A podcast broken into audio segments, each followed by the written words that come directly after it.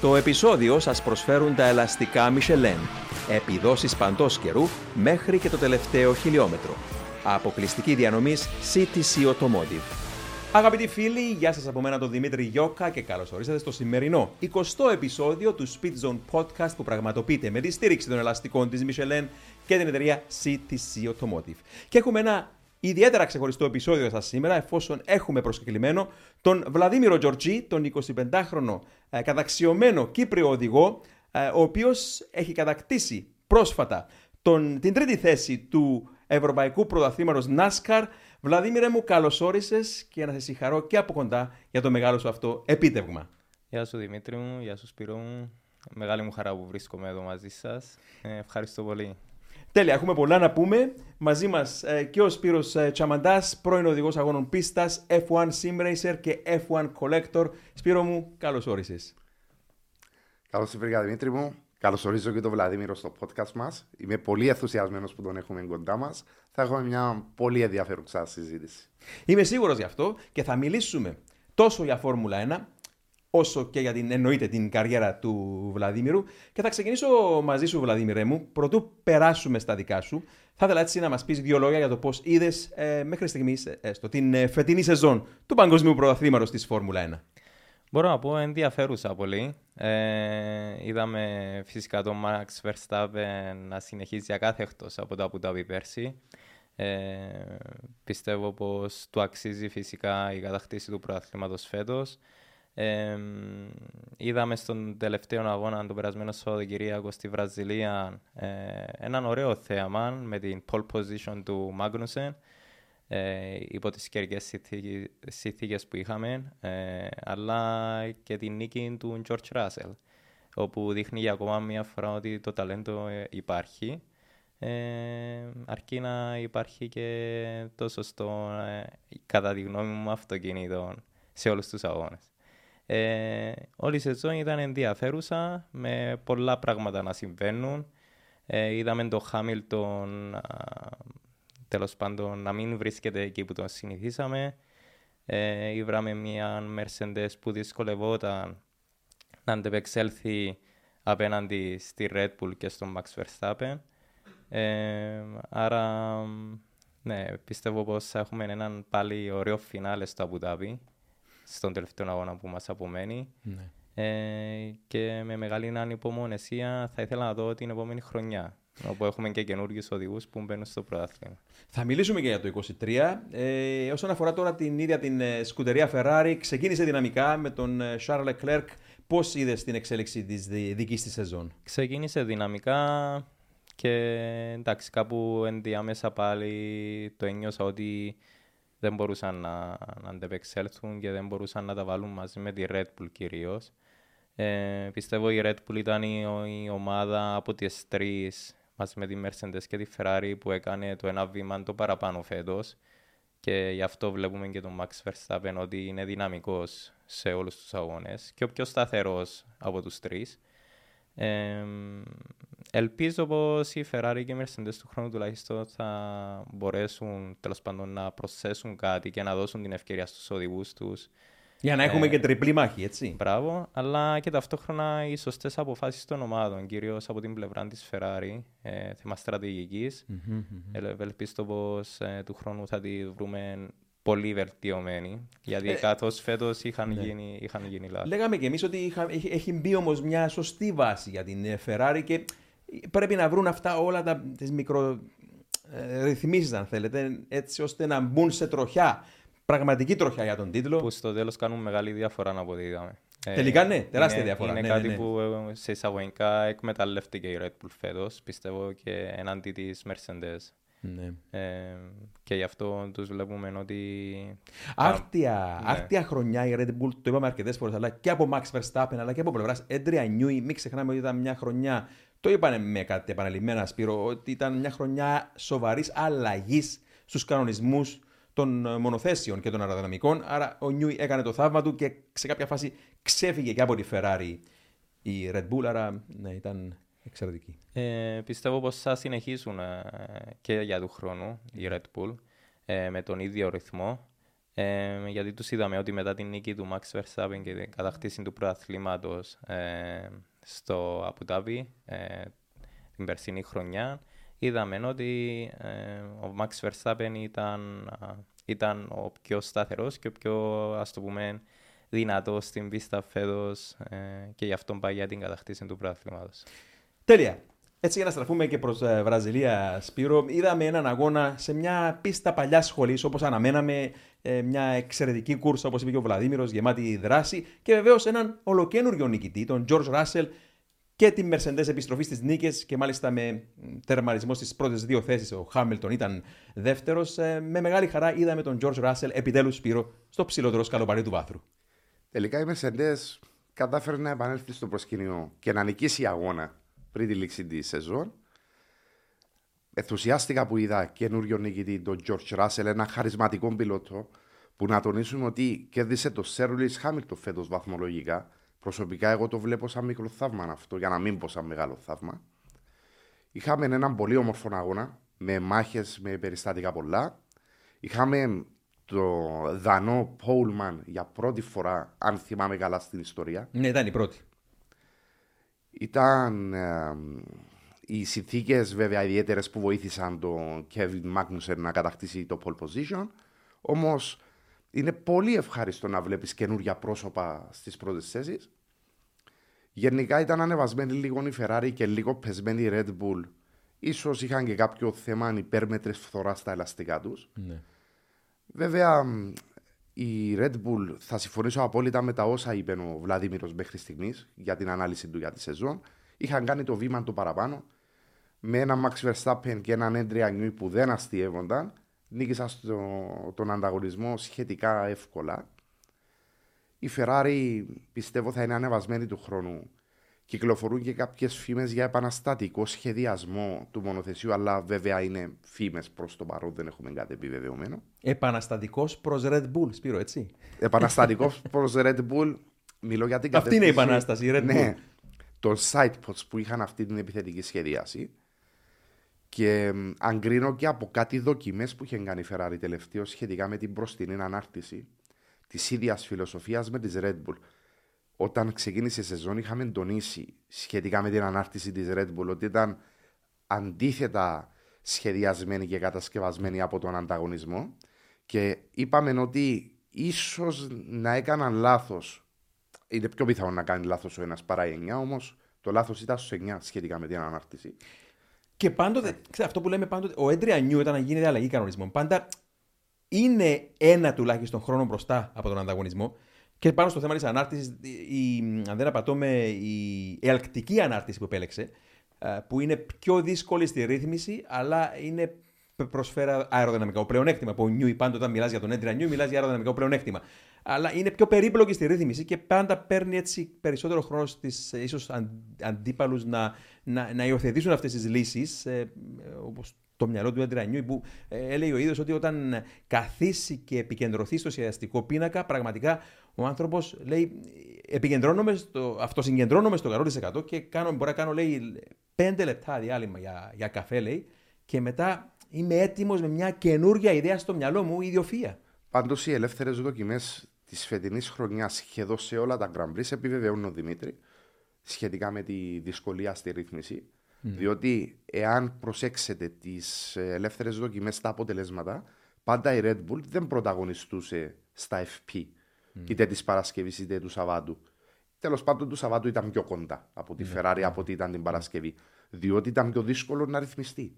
Ενώ μετά από ναι, ρυθμίζεται ναι. τα αποτελέσματα ναι. τα βλέπαμε στην πίστα. Έχεις απολύτως δίκιο. Πάντως να τονίσουμε ότι και η Ferrari πάγωσε την εξέλιξη ναι. του φετινού μονοθέσιου λόγω και περιορισμένων ε, οικονομικών πόρων ε, που, που δεν έχει πλέον και σίγουρα επενδύει πάνω στο πρωτάθλημα του, του 2023. Αλλά έτσι να στραφώ λίγο και στην ε, Mercedes και να βάλουμε και ξανά τον Βλαδίμηρο στην κουβέντα μας. Ε, ο George Russell πραγματικά κέρδισε και τον αγώνα sprint έπειτα από μια εξαιρετική τροχό με τροχό μάχη που είχε με τον Max Verstappen. Του βγάζουμε και το καπέλο.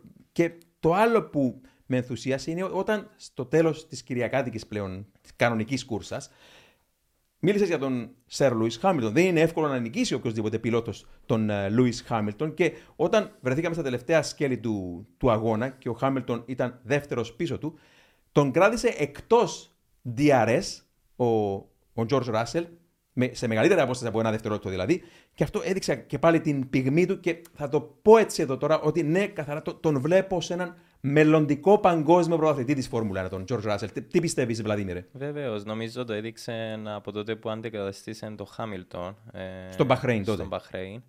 Ε, εντάξει, σίγουρα η ατυχία που έτυχε σίγουρα δεν, δεν μπορούσε να κάνει κάτι, αλλά το έδειξε μόνο από την απόδοσή του. Πρώτη, φορά, πρώτη επαφή με το αυτοκίνητο, με τη Mercedes.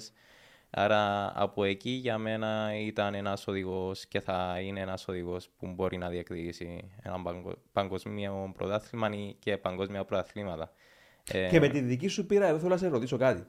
Όταν ο Τζορτζ Ράσελ, λέγαμε και τότε Σπύρο, ότι έφυγε, το αντικατέστησε τον Χάμιλτον, έφυγε από το περιβάλλον της Williams και πήγε στο εντελώς καινούριο περιβάλλον της Mercedes με καινούριου μηχανολόγους, με όλα καινούρια.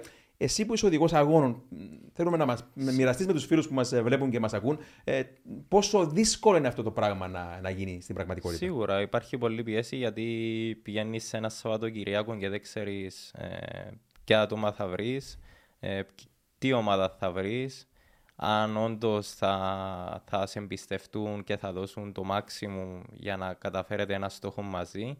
Άρα υπάρχουν, υπάρχουν πολλά πράγματα που σκέφτεται ένας οδηγός. Ε, και τα κατάφεραν ο George Russell, έστω και αν δεν πήρε την νίκη τότε. Ε, αλλά την πήρε τώρα. Το ε, απέδειξες σε όλη τη χρονιά φυσικά, όπως έλεγε ο Σπύρος. Ναι, δηλαδή ήταν μια, μια, μια χρονιά. Ξέρουμε ότι υπήρχε εκείνο το πρόβλημα στη Mercedes και χώριζαν το πρόγραμμα των δύο πιλότων για να πιστώνουμε και τον Χάμιλτον. Αλλά παρόλα αυτά τα αποτελέσματα είναι αποτελέσματα. Μπράβο. Ο Ράσελ έκανε φοβερή δουλειά. Είναι αυτό που ήταν, θα έλεγα ότι εγώ ανάμενα περισσότερες νίκες φέτος, αν δεν ήξερα πώς θα πήγαινε το πρωτάθλημα από την αρχή, από τον George Russell. Αλλά ε, όπως είδαμε την Mercedes που δεν μπορούσε να αντεπεξέλθει εναντί της Red Bull, πιστεύω ότι του χρόνου ο George Russell θα, θα μπορεί να διεκδικήσει. Ε, γιατί η πρώτη νίκη πάντα φέρνει το extra boost που λέμε σε έναν οδηγό. Το έζησες και εσύ αυτό σίγουρα. Ναι. ε, άρα πιστεύω ότι θα είναι ένας από τους διεκδίκητες από του χρόνου και να πάει. Ε, μαζί και με τα νέα ταλέντα που, που αναδεικνύονται όπως ο Λάντον Όρις, ε, όπως και κάποια άλλα ταλέντα όπως ο Σκαρ Πιάστρη που πιστεύω ότι θα είναι ένα παράδειγμα επίσης. Ο Όσκαρ Πιάστρη, με τον οποίο είχες και προσωπικές εμπειρίες, εφόσον αγωνιστήκατε μαζί στην. Το 2018 στο Ευρωπαϊκό Πρωτάθλημα της Φόρμουλα Ρενό όπου όπως είχαμε ε, αναφέρει και πριν ε, ο μάνατζερ πλέον του Oscar Piastri είναι ο Μαρκ Βέμπερ. Αυστραλή και οι δύο. Αυστραλή, ήταν ένας από τους διεκδικητές του, κέρδισε το πρωτάθλημα της Ευρωπαϊκής Ρενό που έτρεχα και εγώ.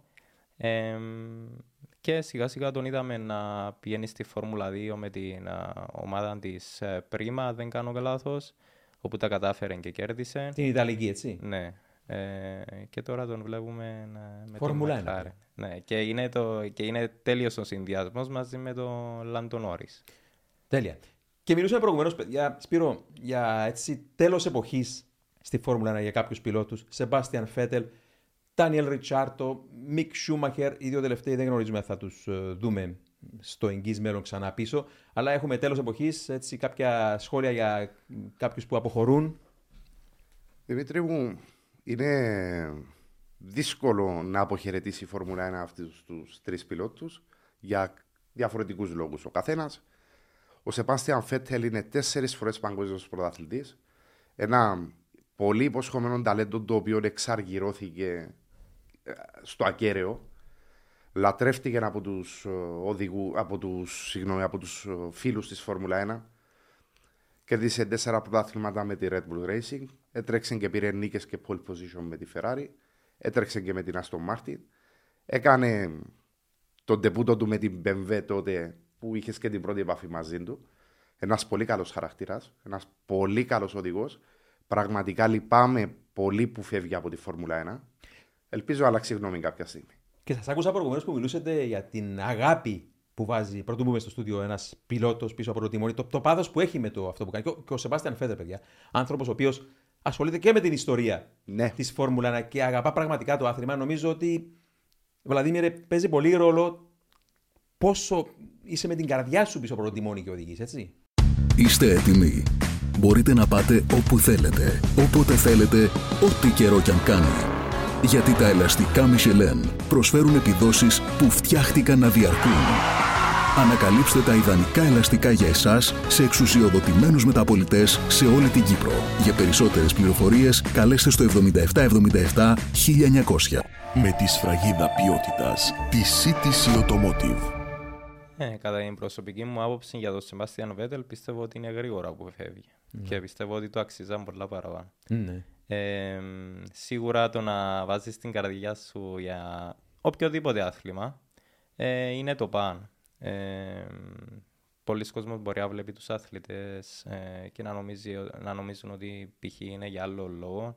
Αλλά για να είσαι σε έναν άθλημα, να είσαι πετυχημένος και να συνεχίζεις για χρόνια, θέλεις την αγάπη, θέλεις τις επιτυχίες και τη σκληρή δουλειά την καθημερινή. Ε, δε, δεν είναι εύκολο πράγμα. Ε, και είναι αυτό το παράδειγμα που πρέπει όλοι οι άθλητες να, να έχουν πάντα στο μυαλό τους αν θέλουν να πετύχουν κάτι. Ε, και το είδαμε από τον Σεβαστιαν Βέτσελ. Είχαμε τη συζήτηση με τον Φελίπε Μάσα. Ναι. Ε, που ήταν ένας οδηγός. Από τους οδηγούς που προσωπικά θαυμάζεις γνωρίζεις. Μπράβο, από τους αγαπημένους μου, το είδωλο μου Μάικλ Σούμαχερ, αλλά από τους αγαπημένους μου ήταν ο Φελίπε Μάσα που τον ζούσα τέλος πάντων. Ε, μπορούμε να πούμε, μπορεί να μην ήταν ο πιο γρήγορος οδηγός της Φόρμουλα 1 στα ιστορικά. Κατάφερε φυσικά να κάνει μεγάλες επιτυχίες και ήταν και κοντά και στην κατάκτηση του πρώτου του παγκοσμίου τίτλου στη Βραζιλία. Το 2008. Όπου τελικά το έχασε μετά από το προσπέρασμα του Λουίς Χάμιλτον. Ε, ο συγκεκριμένος είχε και το χαρακτήρα, είχε τη θέση στη Φόρμουλα 1 η οποία του άξιζε πολύ. Άρα για να είσαι ένας οδηγός τέλος πάντων στη Φόρμουλα 1 ή στο μηχανοκίνητο χρειάζεσαι και το χαρακτήρα, είναι πολύ σημαντικό. Και είναι, νομίζω το είδαμε πολλές φορές αυτό με το χαρακτήρα Δημήτρη μου, όπου κάποτε κοστίζει θέμα. Γιατί οι ομάδες θέλουν να έχουν το γρήγορο τον οδηγό, αλλά θέλουν να έχουν και έναν οδηγό που θα μπορούν ε, να συνεννοηθούν μαζί τους και να βρουν λύσεις σε προβλήματα που μπορούν να εμφανιστούν σε πολύ γρήγορο χρονικό διάστημα. Οπωσδήποτε, ναι, ναι, ναι. Και εφόσον είναι Ομαδική δουλειά, πραγματικά ναι, ναι. πολύ κρίσιμο και αυτό. Και θέλει ομαδικότητα αυτόν το άθλημα. Ναι. Χωρίς την ομαδικότητα. Ένας από τους λόγους που θαυμάζουμε τη Φόρμουλα 1 και τον ναι. μηχανοκίνητο αθλητισμό και ίσως στα μάτια του κόσμου, ο οποίος δεν ασχολείται τόσο βαθιά με το δικό μας άθλημα, είναι ότι είναι ταυτόχρονα είναι και το πιο ατομικό αλλά και το πιο ομαδικό άθλημα στον κόσμο. Μπράβο. Δηλαδή, όταν, όταν σβήσουν τα φόρα της εκκίνησης, είναι ατομικό άθλημα αλλά ως επιτοπλίστων. Και, και, τα, και τα pit stops βεβαίω παίζουν ρόλο, αλλά δεν μιλούμε για τα pit stops μόνο. Μιλούμε όλη εκείνη η προετοιμασία για να πάρεις ένα, όπως το δικά σου αυτοκίνητο, έστω όχι μόνο φόρμουλα, NASCAR, να το πάρεις από τη μια πίστα της Ευρώπης στην άλλη, να το προετοιμάσεις σωστά για να μπορέσει να βγάλει έναν αγώνα χωρίς ε, πρόβλημα πριν μιλήσουμε κάποια αποτελέσματα, σίγουρα είναι. Υπάρχουν 30 άτομα εκεί για να βγει εκείνη η δουλειά. Ναι. Άρα... Στη δική σας ομάδα. Μπράβο. Άρα... Μιλάμε για την Academy Motorsports του Alex Caffey. Του Alex Caffey στο Ευρωπαϊκό Πρωτάθλημα NASCAR.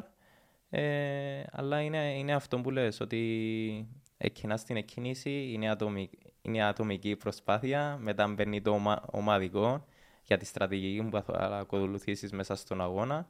Ε, και η ομαδική προσπάθεια συνεχίζει και κατά τη διάρκεια της σεζόν, έτσι ώστε ναι. να αντεπεξέλθεις. Ε, και όταν πέσει καρό σημαία, ξεκινούν οι συζητήσεις για το πώς να βελτιωθεί η ομάδα, το αυτοκίνητο. Που πάλι επανέρχεται το ομαδικό. Πάλι επανέρχεται το ομαδικό, ακριβώς ακριβώς. Τώρα, μιλήσαμε για πιλότους που αποχωρούν. Κάποιο σχόλιο για τον Μικ Σούμαχερ, παιδιά; Όνομα βαρύ σαν ιστορία.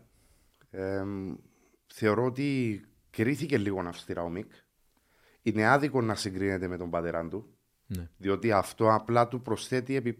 έξτρα βάρος στις πλάτες του. Είναι πολύ δύσκολο σε μια νεαρή ηλικία να διαχειριστείς τέτοιο όνομα. Να πούμε ότι ο λόγος που έχασε τη θέση του από τη Χάς δεν είναι γιατί δεν είχε το ταλέντο, αλλά λόγω του ότι ήταν επιρρεπή σε ατυχήματα και η ομάδα χρειαζόταν χρήματα για να τα επισκευάσει τα μονοθέσια, χρήματα ε, τα οποία δεν είχε. Εν εποχή budget caps πλήρω. Εν εποχή budget και, και να πούμε Και να πούμε εδώ ότι τον αντικαθιστούν με έναν άλλο Γερμανό γνωστό μας, τον ε, Νίκο Χούλκενμπεργκ, ο οποίος είναι βεβαίως ο πιλότος με τις περισσότερες κινήσει στην Φόρμουλα 1 χωρίς να δερματίσει ποτέ στους πρώτους τρεις, σε μια θέση στο βάθρο δηλαδή. Και ε, είναι πολύ ευχάριστο Ναι. που, που έχουμε έστω. Μπορεί να φεύγει ο Μικ Σούμαχερ, ο οποίος φημολογείται ως τρίτος πιλότος της Mercedes, φήμες είναι αυτές. Αλλά ο Νίκο Χούλκεμπεργκ πραγματικά μια ε, ε, πολύ καλή προσθήκη. Ο Νίκο είναι πολύ καλή προσθήκη. Ε, τον αδικεί αυτό το στατιστικό που είπες Δημήτρη, το οποίο υπάρχει βέβαια. Είναι έτσι. Τον αδικεί, έχει το ταλέντο. Θυμάμαι και την ε, Paul στη Βραζιλία το 2010 Με σε τη παρόμοιες Williams. συνθήκες. Ναι, με τη Williams. Σε παρόμοιες συνθήκες με φέτος, που ήταν ε, μια βρεγμένο, μια στεγνό που βρήκε το ιδανικό setup στο ιδανικό χρόνο που Το, πέτυχε το τον Paul. σκεφτόμουν όταν έπαιρνε το Α. pole position ο Μάγνουσεν σε παρόμοιες Ναι. συνθήκες με πάλι Πολύ παρόμοιο. έτσι, μια μικρή ομάδα τέλος πάντων. Ναι. όπως η- ήταν από τότε η Williams και τώρα η Haas. Θέλω να πω μια πολύ ενδιαφέρουσα ιστορία για τον Νίκο Χούλκεμπερκ, άγνωστη στο ευρύ κοινό. Όταν αρρώστησε, δεν θυμάμαι αν ήταν ο Στρόλ ή ο Πέρες στο Silverstone το 2020. Από ε, κορονοϊό, έτσι. από κορονοϊό, ναι. Και αναγκαστικά τον αντικατέστησε ο τρίτος οδηγό που ήταν ο Νίκο Χούλκεμπερκ. Όταν οδήγησε το μονοθέσιο, είπε στην ομάδα ότι βρίσκω να υπάρχει ένα πρόβλημα με την πίσω ανάρτηση. Δεν μπαίνει η δύναμη καλά κάτω και ίσως να χρειάζεται κάποιος επανασχεδιασμός. Εξήγησε με περισσότερες τεχνικές λεπτομέρειες στου μηχανολόγους της τότε Racing Point σημερινής AMR στον Μάρτιν και προχώρησε κάπως ο καιρός και φτάσαμε στο Grand Prix του Eiffel που ήταν στο νέο Nürburgring όπου πάλι είχαμε το ίδιο και χρειάστηκε να αντικαταστήσει τον έναν πιλότο και η ομάδα είχε επανασχεδιάσει την πίσω ανάρτηση μετά από οδηγίες τους. Δηλαδή το χρειάζεται η Haas και γι' αυτό δεν ήταν η πρώτη επιλογή. Η πρώτη επιλογή ήταν ο Ντάνιελ Ριτσάρντο, αλλά για δικούς του λόγους δεν προτίμησε να πάρει τη θέση εκεί και έτσι πήγε στον Νίκο Χούλκεμπερκ η θέση. Και μια χάς, παιδιά, αμερικάνικη ομάδα. Μιλήσαμε για τον πρώτο Δανό που πήρε pole position, τον Kevin Magnussen. Μια χάση, η οποία είναι η πρώτη αμερικάνικη ομάδα που παίρνει pole position μετά το 1975 και την Shadow, η αμερικάνικη ομάδα, η Shadow που πήρε pole position στο Silverstone το 1975 με τον αείμνηστο Ουαλό, τον μοναδικό super ε, Ουαλό πιλότο, τον ε, Tom Price, που θύμιζε πολύ τον Gilles Villeneuve, θεαματικός πιλότος με ανάποδα τιμόνια κλπ. κλπ, κλπ. Και ήταν ε, αυτή η ομάδα ανήκε στον Don Nichols, έναν ε, πρώην ε, κατάσκοπο της CIA και ο Tony Southgate, ο σχεδιαστής του μονοθέσιου του 1975, τότε που ήταν έτσι επιτυχημένο ε, μονοθέσιο. Ο άλλος πιλότος ήταν ο Γάλλος, ο Jean-Pierre Jarrier, που πήρε και pole position παραμπιπτόντως ε, εκείνη τη χρονιά του 1975 στο Interlagos, κούρσα που είχαμε πρόσφατα. Και ο Don Nichols, πρώην ε, CIA, ήταν μια μυστήρια φιγούρα, αντιμένος πάντοτε με μαύρα, όπως και η ομάδα του, Shadow, σκιά, ήταν ένας σκιώδης τύπος. Αλλά να πούμε ότι ε, ως, ε, ως ομάδα τότε η Shadow α, ανέβαινε όπως ανεβαίνει τώρα έτσι χάς διαφορετικές φυσικά εποχές και θυμάμαι έτσι τώρα μιας και μιλήσαμε για Jean- Jean-Pierre Jarrier ένα ε, κομικό περιστατικό όταν αγωνιζόταν δεν θυμάμαι τώρα σε ποια πίστα ε, και ε, μιλούσε με τον σχεδιαστή του αυτοκινήτου, τον Tony Southgate που έκανε και τον engineer, του είπε ότι το αυτοκίνητο μ, υποστρέφει, δηλαδή φεύγει η μούτρα τέλος πάντων. Και του λέει ο, ο Tony Southgate, OK, θα κάνω κάποιες αλλαγές, βγαίνει στην πίστα και του λέει, Όχι, θα συνεχίσω όπως είναι για την ώρα να δω τι ξέρω εγώ. Συνεχίζει στην πίστα, ως έχει το αυτοκίνητο, χωρίς να αλλάξουν τις ρυθμίσεις. Επιστρέφει πίσω στα pits και του λέει, Τι γίνεται με την υποστροφή; Α, εντάξει, του λέει, χάθηκε.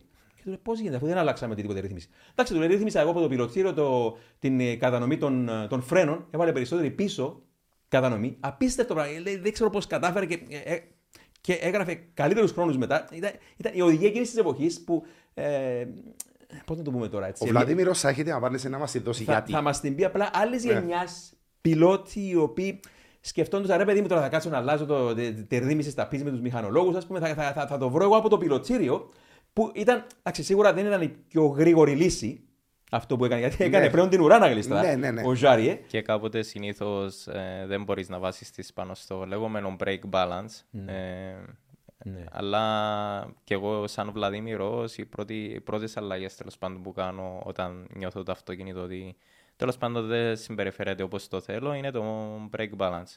Δηλαδή είναι αυτό που λες, αν σου βγάζει μούτρα θα, θα γυρίσεις πίσω. Τι κάνεις όμως με τους μηχανολόγους σου όσον αφορά τι μπορείτε να κάνετε στα, στα pits τέλος πάντων. Πρώτα, όσον αφορά ρυθμίσεις της ανάρτησης, τι κάνετε; Ναι, βασικά πρώτα απ' όλα εκείνη η πρώτη τους ερώτηση είναι αν άλλαξε τον break balance. Ε, γι' αυτό λέω ότι είναι σημαντικό ο οδηγός να δοκιμάζει πρώτα τον break balance και να το αλλάζει, να δει αν του βγει σε καλύτερο.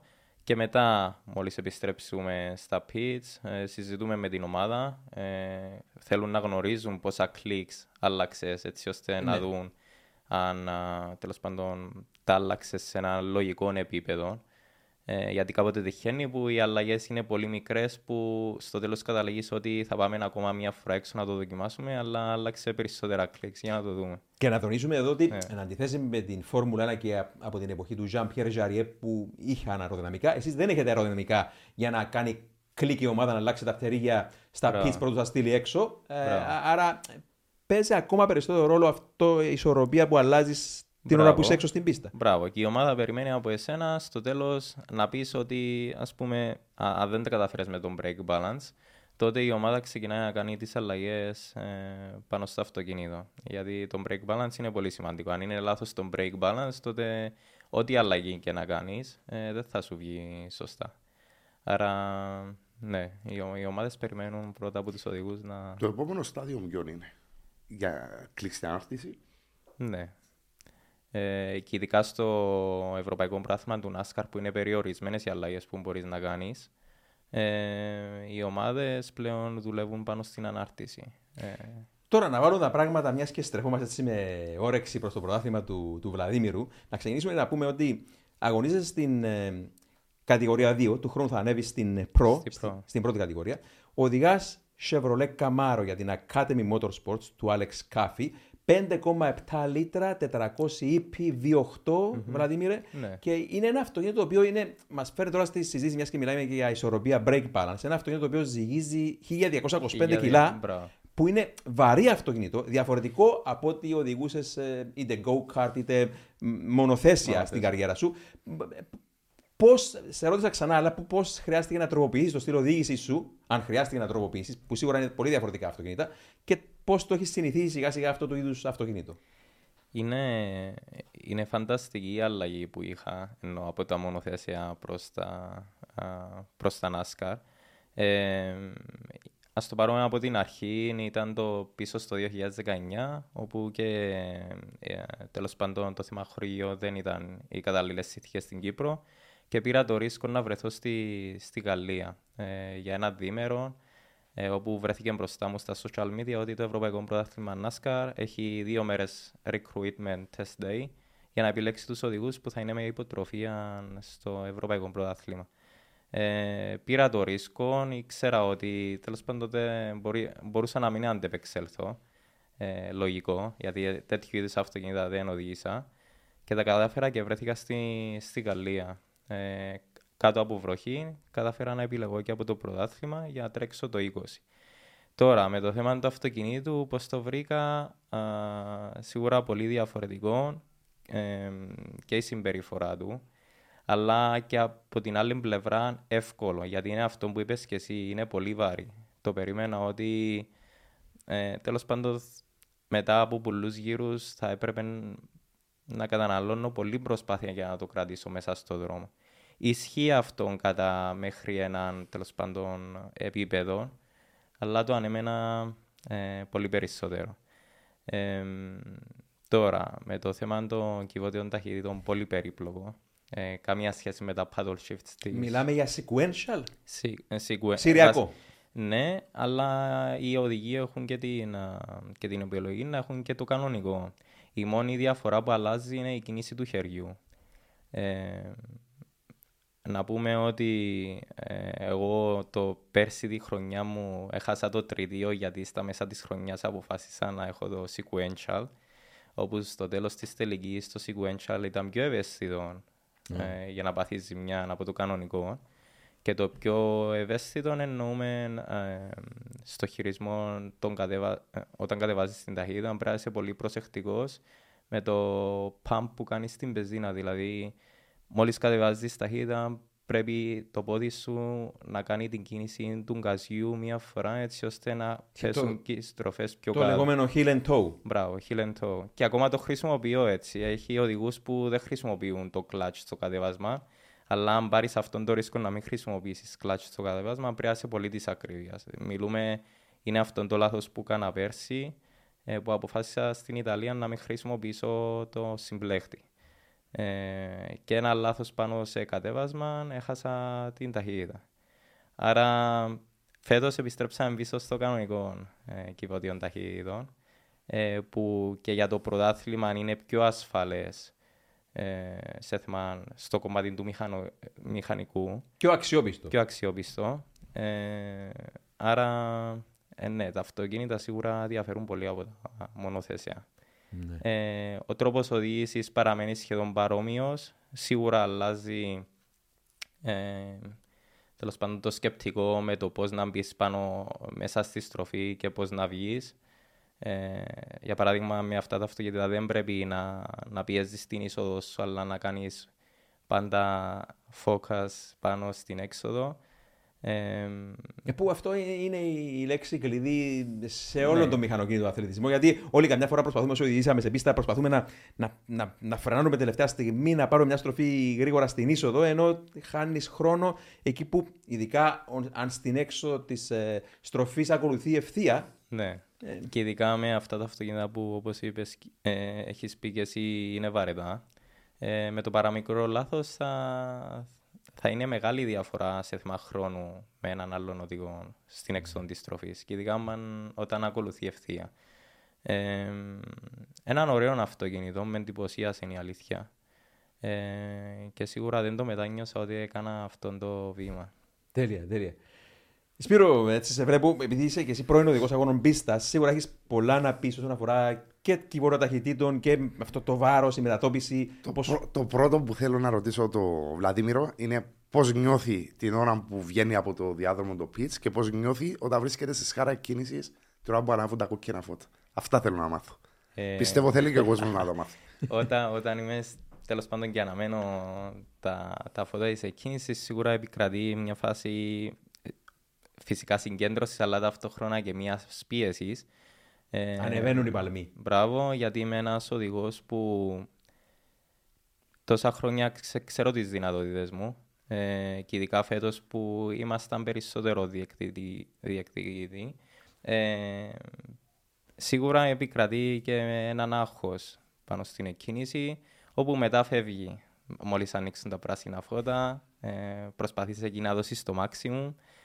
Ε, Και είσαι μάχημος συχνά. Στο, στον πρώτο γύρο σε βλέπω να είσαι, είσαι μάχημος, αλλά και παράλληλα πολύ προσεκτικός γιατί δεν θέλεις να κερδίσεις την κούρσα πάνω στην πρώτη στροφή. Σκέφτεσαι για πιο μετά; Μπράβο, γιατί στο Ευρωπαϊκό Πρωτάθλημα NASCAR αλλά και στους αγώνες NASCAR είδαμε ότι στην αρχή υπάρχει τέλος πάντων υπάρχουν πολλά που μπορούν να συμβούν. Ε, και όταν μελετήσεις τους οδηγούς, ε, για παράδειγμα στη Βαλένθια που ήταν ο πρώτος μου αγώνας, είχα μελετήσει τον Ολλανδόν τον Χέζεμανς που περίμενα ότι θα ήταν ανάμεσά μας, τον Αλμπέρτο Νάσκα, τον Ιταλόν, τον Μάρτιν Ντούμπεκ, τον περσινό πρωταθλητή.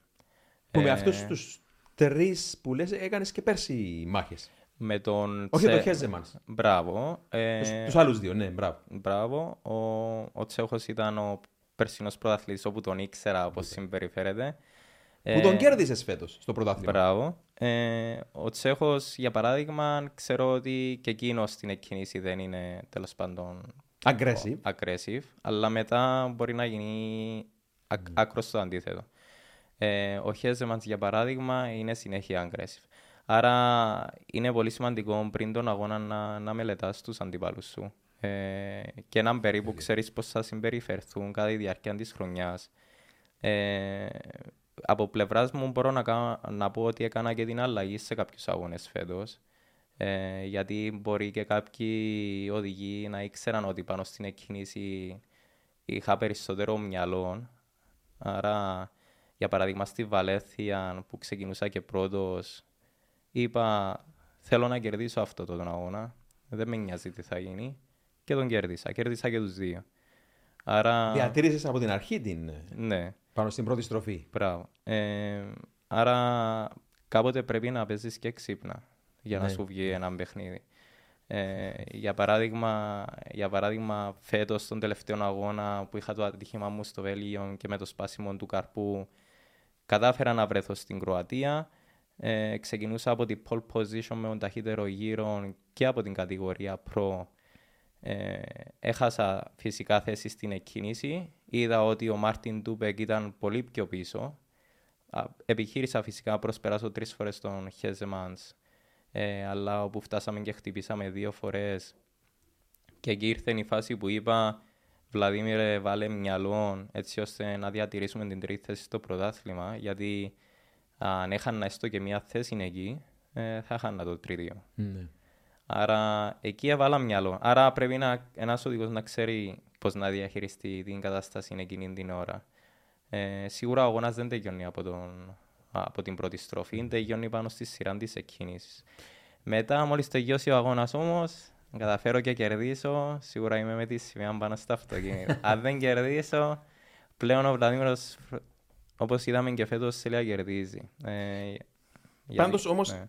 Τελικά γλίστρησε πίσω προς το τέλος λόγω της ατυχία με το σπάσιμο του, του χεριού σου Ναι. και κατάφερες τελικά να σκαρφαλώσεις έτσι πολύ δυναμικά και να πάρεις το, το τριτίο, αυτό το, το τρόπαιο που έχουμε δίπλα μας σήμερα. Που να πούμε εδώ, ε, δεν το είπαμε ακόμα, ότι είναι το, το τρόπαιο της τρίτης θέσης που κατέκτησες στο πρωτάθλημα φέτος. Ναι. Ε, μίλησε μας για αυτό το comeback, Βλαδίμir. Πώς πέρασε και ψυχολογικά σίγουρα ήταν δύσκολο για σένα να αντεπεξέλθεις πρωτού στραφείς πίσω; Δημήτρη μου, στο παρόν που είναι αρχή, ήταν μια πολύ δύσκολη χρονιά. Ε, ξεκινήσαμε με δύο επιτυχίες στη Βαλέθια, ε, όπου στο δεύτερο αγώνα μετά από εν, παρατυπία, που λογικά είναι, όλοι κάνουμε λάθη της ομάδας, ε, δεχθήκαμε μία ποινή για έναν α, εξάρτημα που τέλος πάντων δεν αντικαταστήθηκε, ε, που και το προάθλημα το είπε ότι δεν έδινε ε, κάτι επιπλέον. Ε, αλλά για να είναι σωστή το προάθλημα απέναντι στις άλλες ομάδες δέχθηκε και την ποινή και ο οδηγός, εγώ. Ε, άρα μείναμε με την μία πρώτη θέση. Ε, μετά είχαμε ε, την ατυχία στην Ιταλία όπου ήμουν πρωτοπόρος 9 γύρους πριν το τέλος όπου η μηχανή ε, τέλος πάντων ε, έφτασε στο τέλος της Στην Βαλελούγκα. στη Βαλελούγκα. Ε, μετά είχαμε την ατυχία στο Βέλγιο, όπου δεχτήκα το χτύπημα από τον Μάρτιν Ντούπεκ, τον Τσέχον, τον περσινό πρωταθλητή, ε, όπου έσπασε το τιμόνι και δεν πρόλαβα να φύγω τα χέρια μου. Όπως είπες και έχεις πει και εσύ με το σπάσιμο του καρπού, χειρουργήθηκα 8 του Οκτώβρη στο Βέλγιο, την ίδια μέρα. Ε, και μετά από μία εβδομάδα για να μπορέσω να βρεθώ έτοιμος μέσα σε δύο εβδομάδες στην Κροατία τέλος του Οκτώβρη έπρεπε να βγάλω το γύψο από τα χέρια μου και να ξεκινήσω φυσιοθεραπείες κάθε μέρα. Συγγνώμη, μια και σε έχουμε εδώ, δείξε το χέρι σου έτσι στην κάμερα απέναντι, γιατί μιλάμε για μεγάλο σπάσιμο. Ναι. Ναι, ναι. Εντάξει, τώρα δεν ξέρω κατά πόσο φαίνεται, αλλά Ναι, ναι. Πραγματικά όμως ήταν ένας άθρος τελικά και αυτή το, το ψυχολογικό και το, το μεγάλο comeback που έκανε σίγουρα πραγματικά σε τιμά. Δημήτρη μου, οι, οι γιατροί και στο Βέλγιο και στην Κύπρο ε, μου έλεγαν ότι μάλλον δεν θα τα καταφέρουμε και εκεί που θα πονέσω πρέπει αμέσως να σταματήσω γιατί η πληγή δεν είχε ακόμα κλείσει. Ε, φυσικά έγιναν πέντε ακτινογραφίες πριν πάω ε, για να δουν όλοι οι γιατροί αλλά και οι γιατροί στην Κροατία ότι η εγχείρηση έγινε σωστά και όλα τοποθετήθηκαν σωστά και από εκεί και πέρα ήταν ρίσκο του οδηγού. Συγγνώμη. Να εξηγήσουμε εδώ ότι πιθανότατα θα ήταν ρίσκο σοβαρό να χτυπήσω ξύλο εάν είχες ακόμα ένα ατύχημα. Φαντάζομαι είναι κάτι που φοβόντουσαν και οι γιατροί, γιατί μετά ίσως να δημιουργηθεί μια ανεπανόρθωτη ζημιά στον καρπό. Και, η- και η ομάδα εκεί και οι δικοί μου άνθρωποι αυτό φοβόνταν μέχρι τον τελευταίο γύρο της Κυριακής. Ε, έστω και αν ολοκληρώσαμε τον αγώνα του Σαββάτου. Ε, ότι με ο παραμικρό ατύχημα μπορεί να γίνει του μια ζημιά που μπορούσε να μου κοστίσει και όλη μου την καριέρα, αν κανείς δεν ξέρει. Αλλά πήρες το αίμα σου Αλλά- πίσω με αυτό το τρόπο Μπράβο. εδώ. Γιατί πάντα τρία χρόνια φτάναμε πριν τον τελευταίο αγώνα, ήμασταν διεκδικητέ του πρωταθλήματο, κάτι γινόταν. Ε, Φέτος δεν το άντεξα, δεν, δεν γινόταν. Το έβαλες στη θέση του. Ε, ναι. με, τη- με τον πείσμα. Μπράβο, μπράβο, Βλαδίμιρ. Πηγή έμπνευσης. Πάντως. Πηγή έμπνευσης παρά τον νεαρό της Τον άκουγα προηγουμένως Σπύρο που μιλούσε και έλεγε για, το, α, για τους α, που παρατηρεί τους αντιπάλους του. Και τώρα, Σπουδαίο. θυμάσαι που είχαμε την κουβέντα πρόσφατα συζήτηση για τον Άιρτον Σένα στην ίδια την πίστα, πώς γνωρίζει τα πάντα. Και λέγαμε Ναι. για τον Χάμιλτον, ο οποίος έτσι την ώρα που οδηγεί και ανοίγει τον ασύρματο και δεν δείχνει αυτή την εμπιστοσύνη στην ομάδα, ακόμα και για αποφάσεις που ήταν τελικά στην τελική, που ήταν στην τελική Ναι. σωστές, τις αμφισβητεί ο Χάμιλτον. Κάτι που δεν είχε ως χάρισμα ο Άιρτον Σένα, που γνώριζε όσοι τον έζησαν, γνώριζε ανά πάσα στιγμή που βρίσκονταν όχι μόνο οι αντίπαλοι του, ακόμα και οι ουραγοί γνώριζε. Και κάποιοι δεν ξέρουν να το εξηγήσουν πώς το πετύχαινε αυτό. Ε, και σίγουρα ξεκινούσε αυτό από το γεγονός ότι γνώριζε πάρα πολύ καλά και τους χαρακτήρες των άλλων οδηγών, τα δυνατά τους σημεία, τα αδύνατά τους, τα μονοθέσια τους. Και νομίζω πως είναι, είναι ένα ε, προτέρημα για έναν ε, οδηγό να, να ψάχνει και τους αντιπάλους του και, και όλες τις λεπτομέρειες. Μεγάλο προτερήμα. Ε, σωστότατη τακτική από τον Βλαδίμηρο. Το οποίο βέβαια όπως βλέπουμε είχε και τα ανάλογα αποτελέσματα η στρατηγική αυτή. Είναι ε, σπουδαίο να έχεις πλήρη αίσθηση της κατάστασης στην πίστα. Ναι, ο Άιρτον Σένα είχε αυτό το χάρισμα. Ο Χάμιλτον φαίνεται να μην το έχει. Ε, Είναι χαρισματικός αλλού, αλλά σε αυτό το θέμα ανιστερεί, δεν εμπιστεύεται εύκολα και δεν έχει κυρίως καλή αίσθηση των αντιπάλων. Κάτι πολύ όμορφο που έκανε ο Άρτον Σένα όσοι τον ζήσαμε τότε. Δηλαδή έβγαινε από την. Στο, μιλάμε τώρα για το, την πίστα του Spa Francorchamps στο Βέλγιο που οδήγησες και θα μας πεις δύο-τρεις κουβέντες μετά. Ε, έβγαινε από την πρώτη στροφή La Source και λέει, κοίταζε πάνω στον λόφο απέναντι, μόλις μπορούσε να βγει από τη στροφή και να δει, και αν έβλεπε για παράδειγμα μια Μινάρτη, μια μ, σκουτεριά Ιτάλια Νταλάρα του Άλεξ Κάφι, του, του αφεντικού σου, ο- οτιδήποτε, μια άλλη τέλος πάντων αντα, πιο ανταγωνιστικό μονοθέσιο, Ferrari, Williams κλπ. Γνώριζε πόσο γρήγορα θα το έφτανε και ειδικά στα προγραμματικά για να μην του χαλάσει ε, κάποιον προγραμματικό γύρο ή και στον ίδιο τον αγώνα για να μην χάσει χρόνο πίσω του. Προγραμμάριζε στον εγκέφαλο του πότε ήθελε να φτάσει ένα άλλο αυτοκίνητο για να χάσει τον ε, minimum χρόνο. Και αυτό είναι ένα από τα χαρίσματα που βέβαια ως τότε δεν υπήρχε ούτε διαδίκτυο, ούτε τόσο δυνατή τηλεπτική κάλυψη. Έπρεπε να διαβάσου- διαβάσουμε συνεντεύξεις των πιλότων για να μάθουμε αυτές τις πληροφορίες. Και είναι κάτι το οποίο δεν ξέρω πόσοι έχουν αυτό το μυαλό σήμερα, αυτή την ε, και διορατικότητα και έτσι ε, ένα χάρισμα που έρχεται από πιο πάνω. Πολλές φορές έχω πει στο podcast μας Δημήτρη ότι θεωρώ ότι ήταν ο καλύτερος πιλότος όλων των εποχών. Δεν αρκεί μόνο το ταλέντο, που άρτωσε να το είχε στον υπερθετικό βαθμό. Ήταν γενικά η φιλοσοφία του όλη, από το μέχρι που γυμνάζε του, που μελετούσε τους αντιπάλους, που οδηγούσε, που βοηθούσε στο setup. Τα πάντα δεν άφηνε τίποτε στην τύχη. Κάποτε τον ονόμασε σωστά ο φιλόσοφος της ταχύτητας. Για μένα πάντοτε έτσι τον, Ναι, ναι. τον αποκαλώ πλέον. Ναι. Είναι ο χαρακτηρισμός που του, που του αρμόζει. Αυτός ήταν ο Άιρτο Σένα. Και γι' αυτόν έχει γίνει πηγή έμπνευσης για πάρα πολλούς πιλότους και για τον Φέλιππε Μάσα που είπε ο Βλάδιμηρο πριν λίγο, ο συμπατριώτης του, του Άιρτο Σένα που ήταν προχτές στο, στον αγώνα. Με καλό χαρακτήρα και ταλέντο είχε τις επιτυχίες του και παρολίγο πρωταθλητής. Όλοι μας δακρύσαμε την ημέρα εκεί το 8.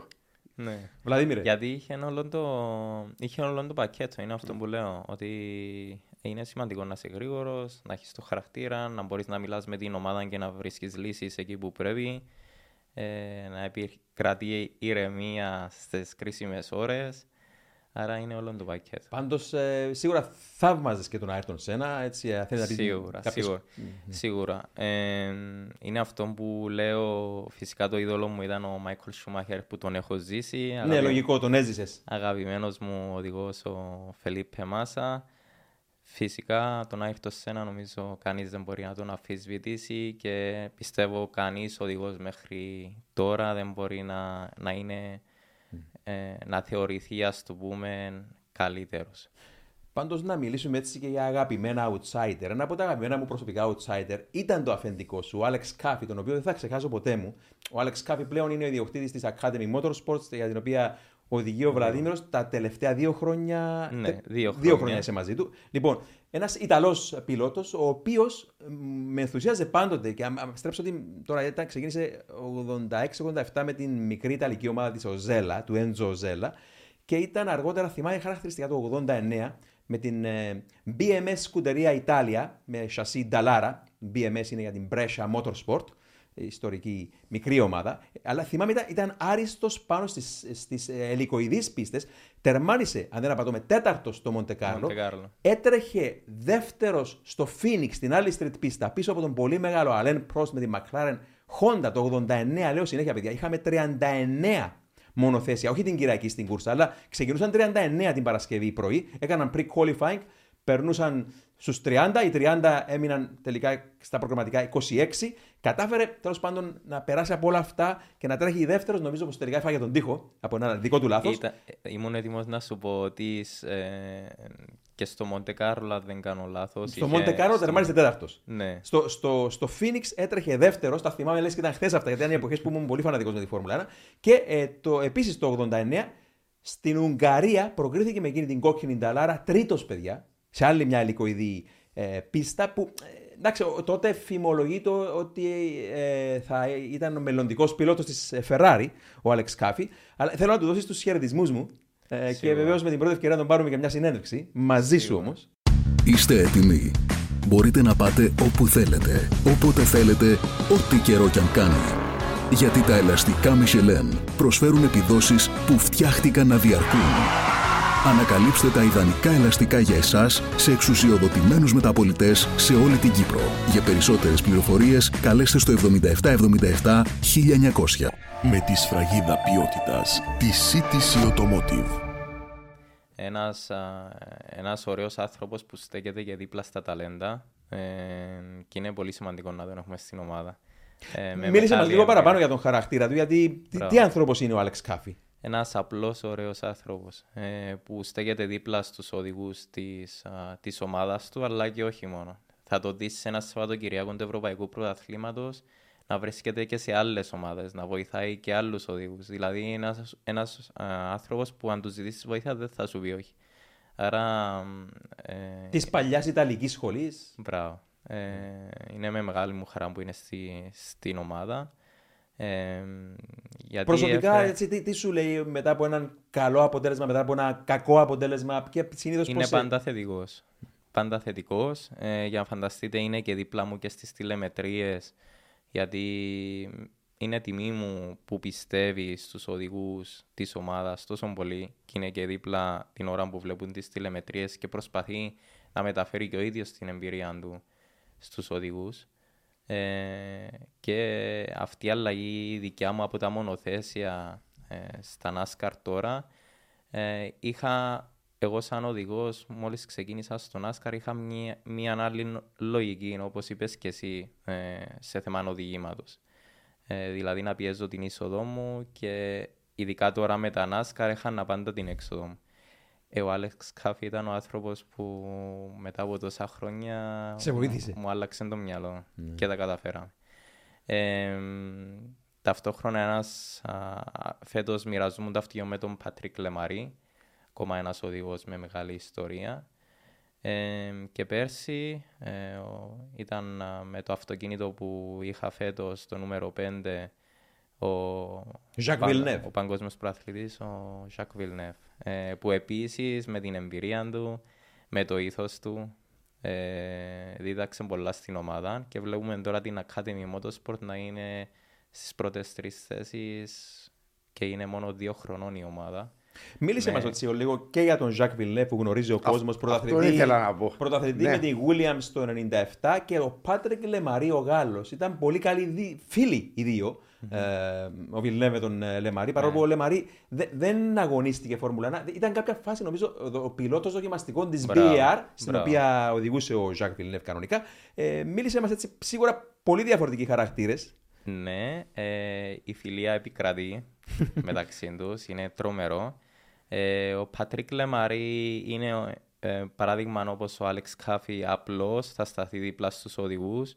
Το ίδιο και ο Ζακ Βιλνεύ, ε, τον είχαμε την τιμή να τον έχουμε πέρσι στην ομάδα μας, πάντα δίπλα στους οδηγούς της ομάδας, ε, με την τηλεμετρία. Αλλά ο Ζακ Βιλνεύ.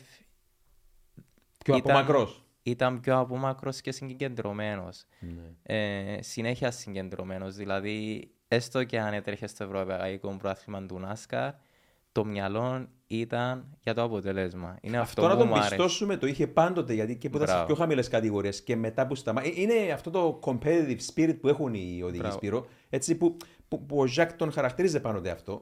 Αλλά εντάξει, είναι, είναι μην ξεχνάμε, εντάξει, επειδή είναι και μεγαλύτερο όνομα από τον Λεμαρί, σίγουρα φαντάζομαι πηγαίνει σε μια πίστα όπου υπάρχουν πολλοί οδηγοί, μηχανικοί και οποιοδήποτε άλλοι γύρω εκεί που θέλουν σίγουρα να του μιλήσουν. Να... Και άρα προσπαθεί να έχει και ίσως μια προστατευτική ασπίδα γύρω του. Μπράβο. Ε, πέρσι στους αγώνες συνεχώς ο κόσμος ήταν πάνω στο Ζακ Βιλνεύ. Ε, οι πίστες που μπούριζαν το όνομα του μόνο που λέμε. Ναι. Ε, φυσικά είναι κατανοητό. Ε, και εγώ κάποτε νιώθω τον εαυτό μου να είμαι απόμακρος, ειδικά τα τελευταία 45 λεπτά πριν βρεθώ μέσα στο αυτοκίνητο. Σίγουρα θα την αφιερώσω Ναι. στις προπονήσεις μου, στην προετοιμασία μου, στο σκέψη μου, πώς θα φύγω με το πράσινο φως πάνω στην εκκίνηση, άρα είναι Δεν απολύτως θέλεις εκείνη την ώρα Μπράβο. οποιασδήποτε εξωτερικές ενοχλήσεις. Ε, γιατί έχω και εγώ αυτόν τον χαρακτήρα, δηλαδή μετά που θα τελειώσει ο αγώνας, ακόμα μισή ώρα μέχρι να φέρω τα λογικά μου και μετά θα πάω σε φίλους που είναι εκεί, σε οικογένεια, σε ομάδα. Ε, μπορώ να τον κατανοήσω απόλυτα, αλλά το να έχεις έτσι ονόματα μέσα στην ομάδα πφ, είναι μεγάλη τιμή και φάνηκε και από τη διαφορά της ομάδας.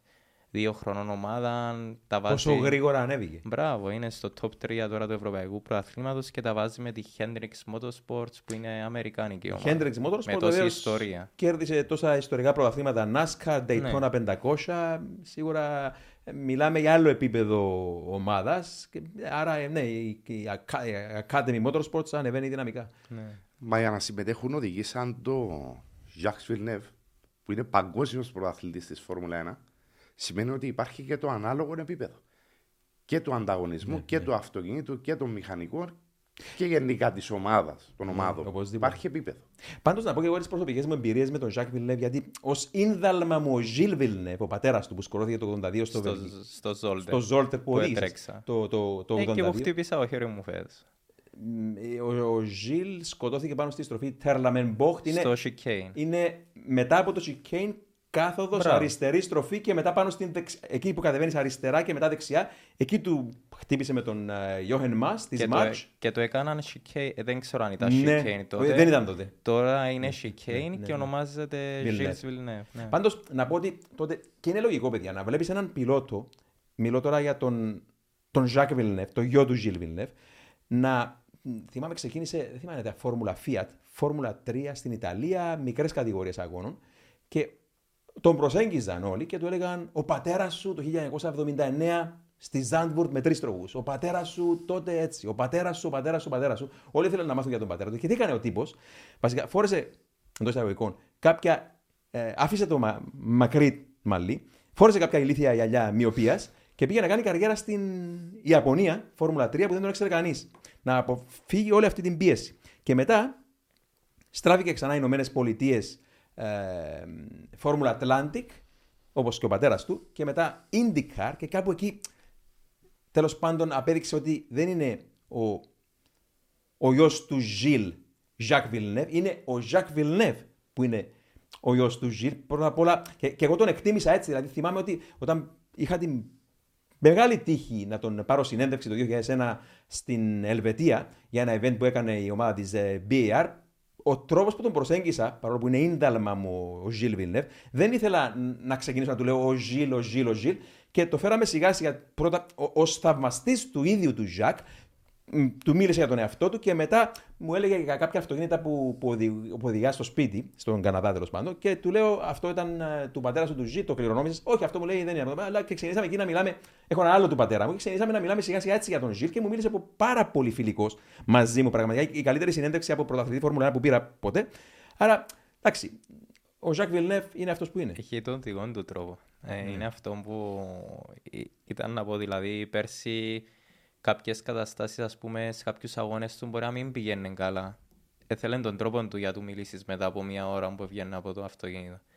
Ε, Και αυτό είναι, είναι, Και είναι παράδειγμα, παρά- είναι παράδειγμα. παράδειγμα προς Ναι. μίμηση με ποια έννοια. Είναι τόσο ανταγωνίσιμοι αυτοί Βέβαια. οι άνθρωποι που, που, που ξέρεις, νιώθουν- ακόμα και τώρα που τρέχει NASCAR και είναι σε ηλικία ε, κοντά στη δική μου 50 κάτι, νιώθει ότι ξέρεις, είμαι αφοσιωμένος, πρέπει να πετύχω, ακόμα και αν ε, είναι σε ένα πρωτάθλημα το οποίο πολύ, διαφορετικό, πολύ πιο χαμηλής Ναι. από Φόρμουλα 1 κατηγορίας. και το απέδειξε πέρσι στη Βαλελούγκα που ήταν ο τελευταίος αγώνας, ε, ο μεγαλύτερος σε ηλικία νικητής στο Euronascar.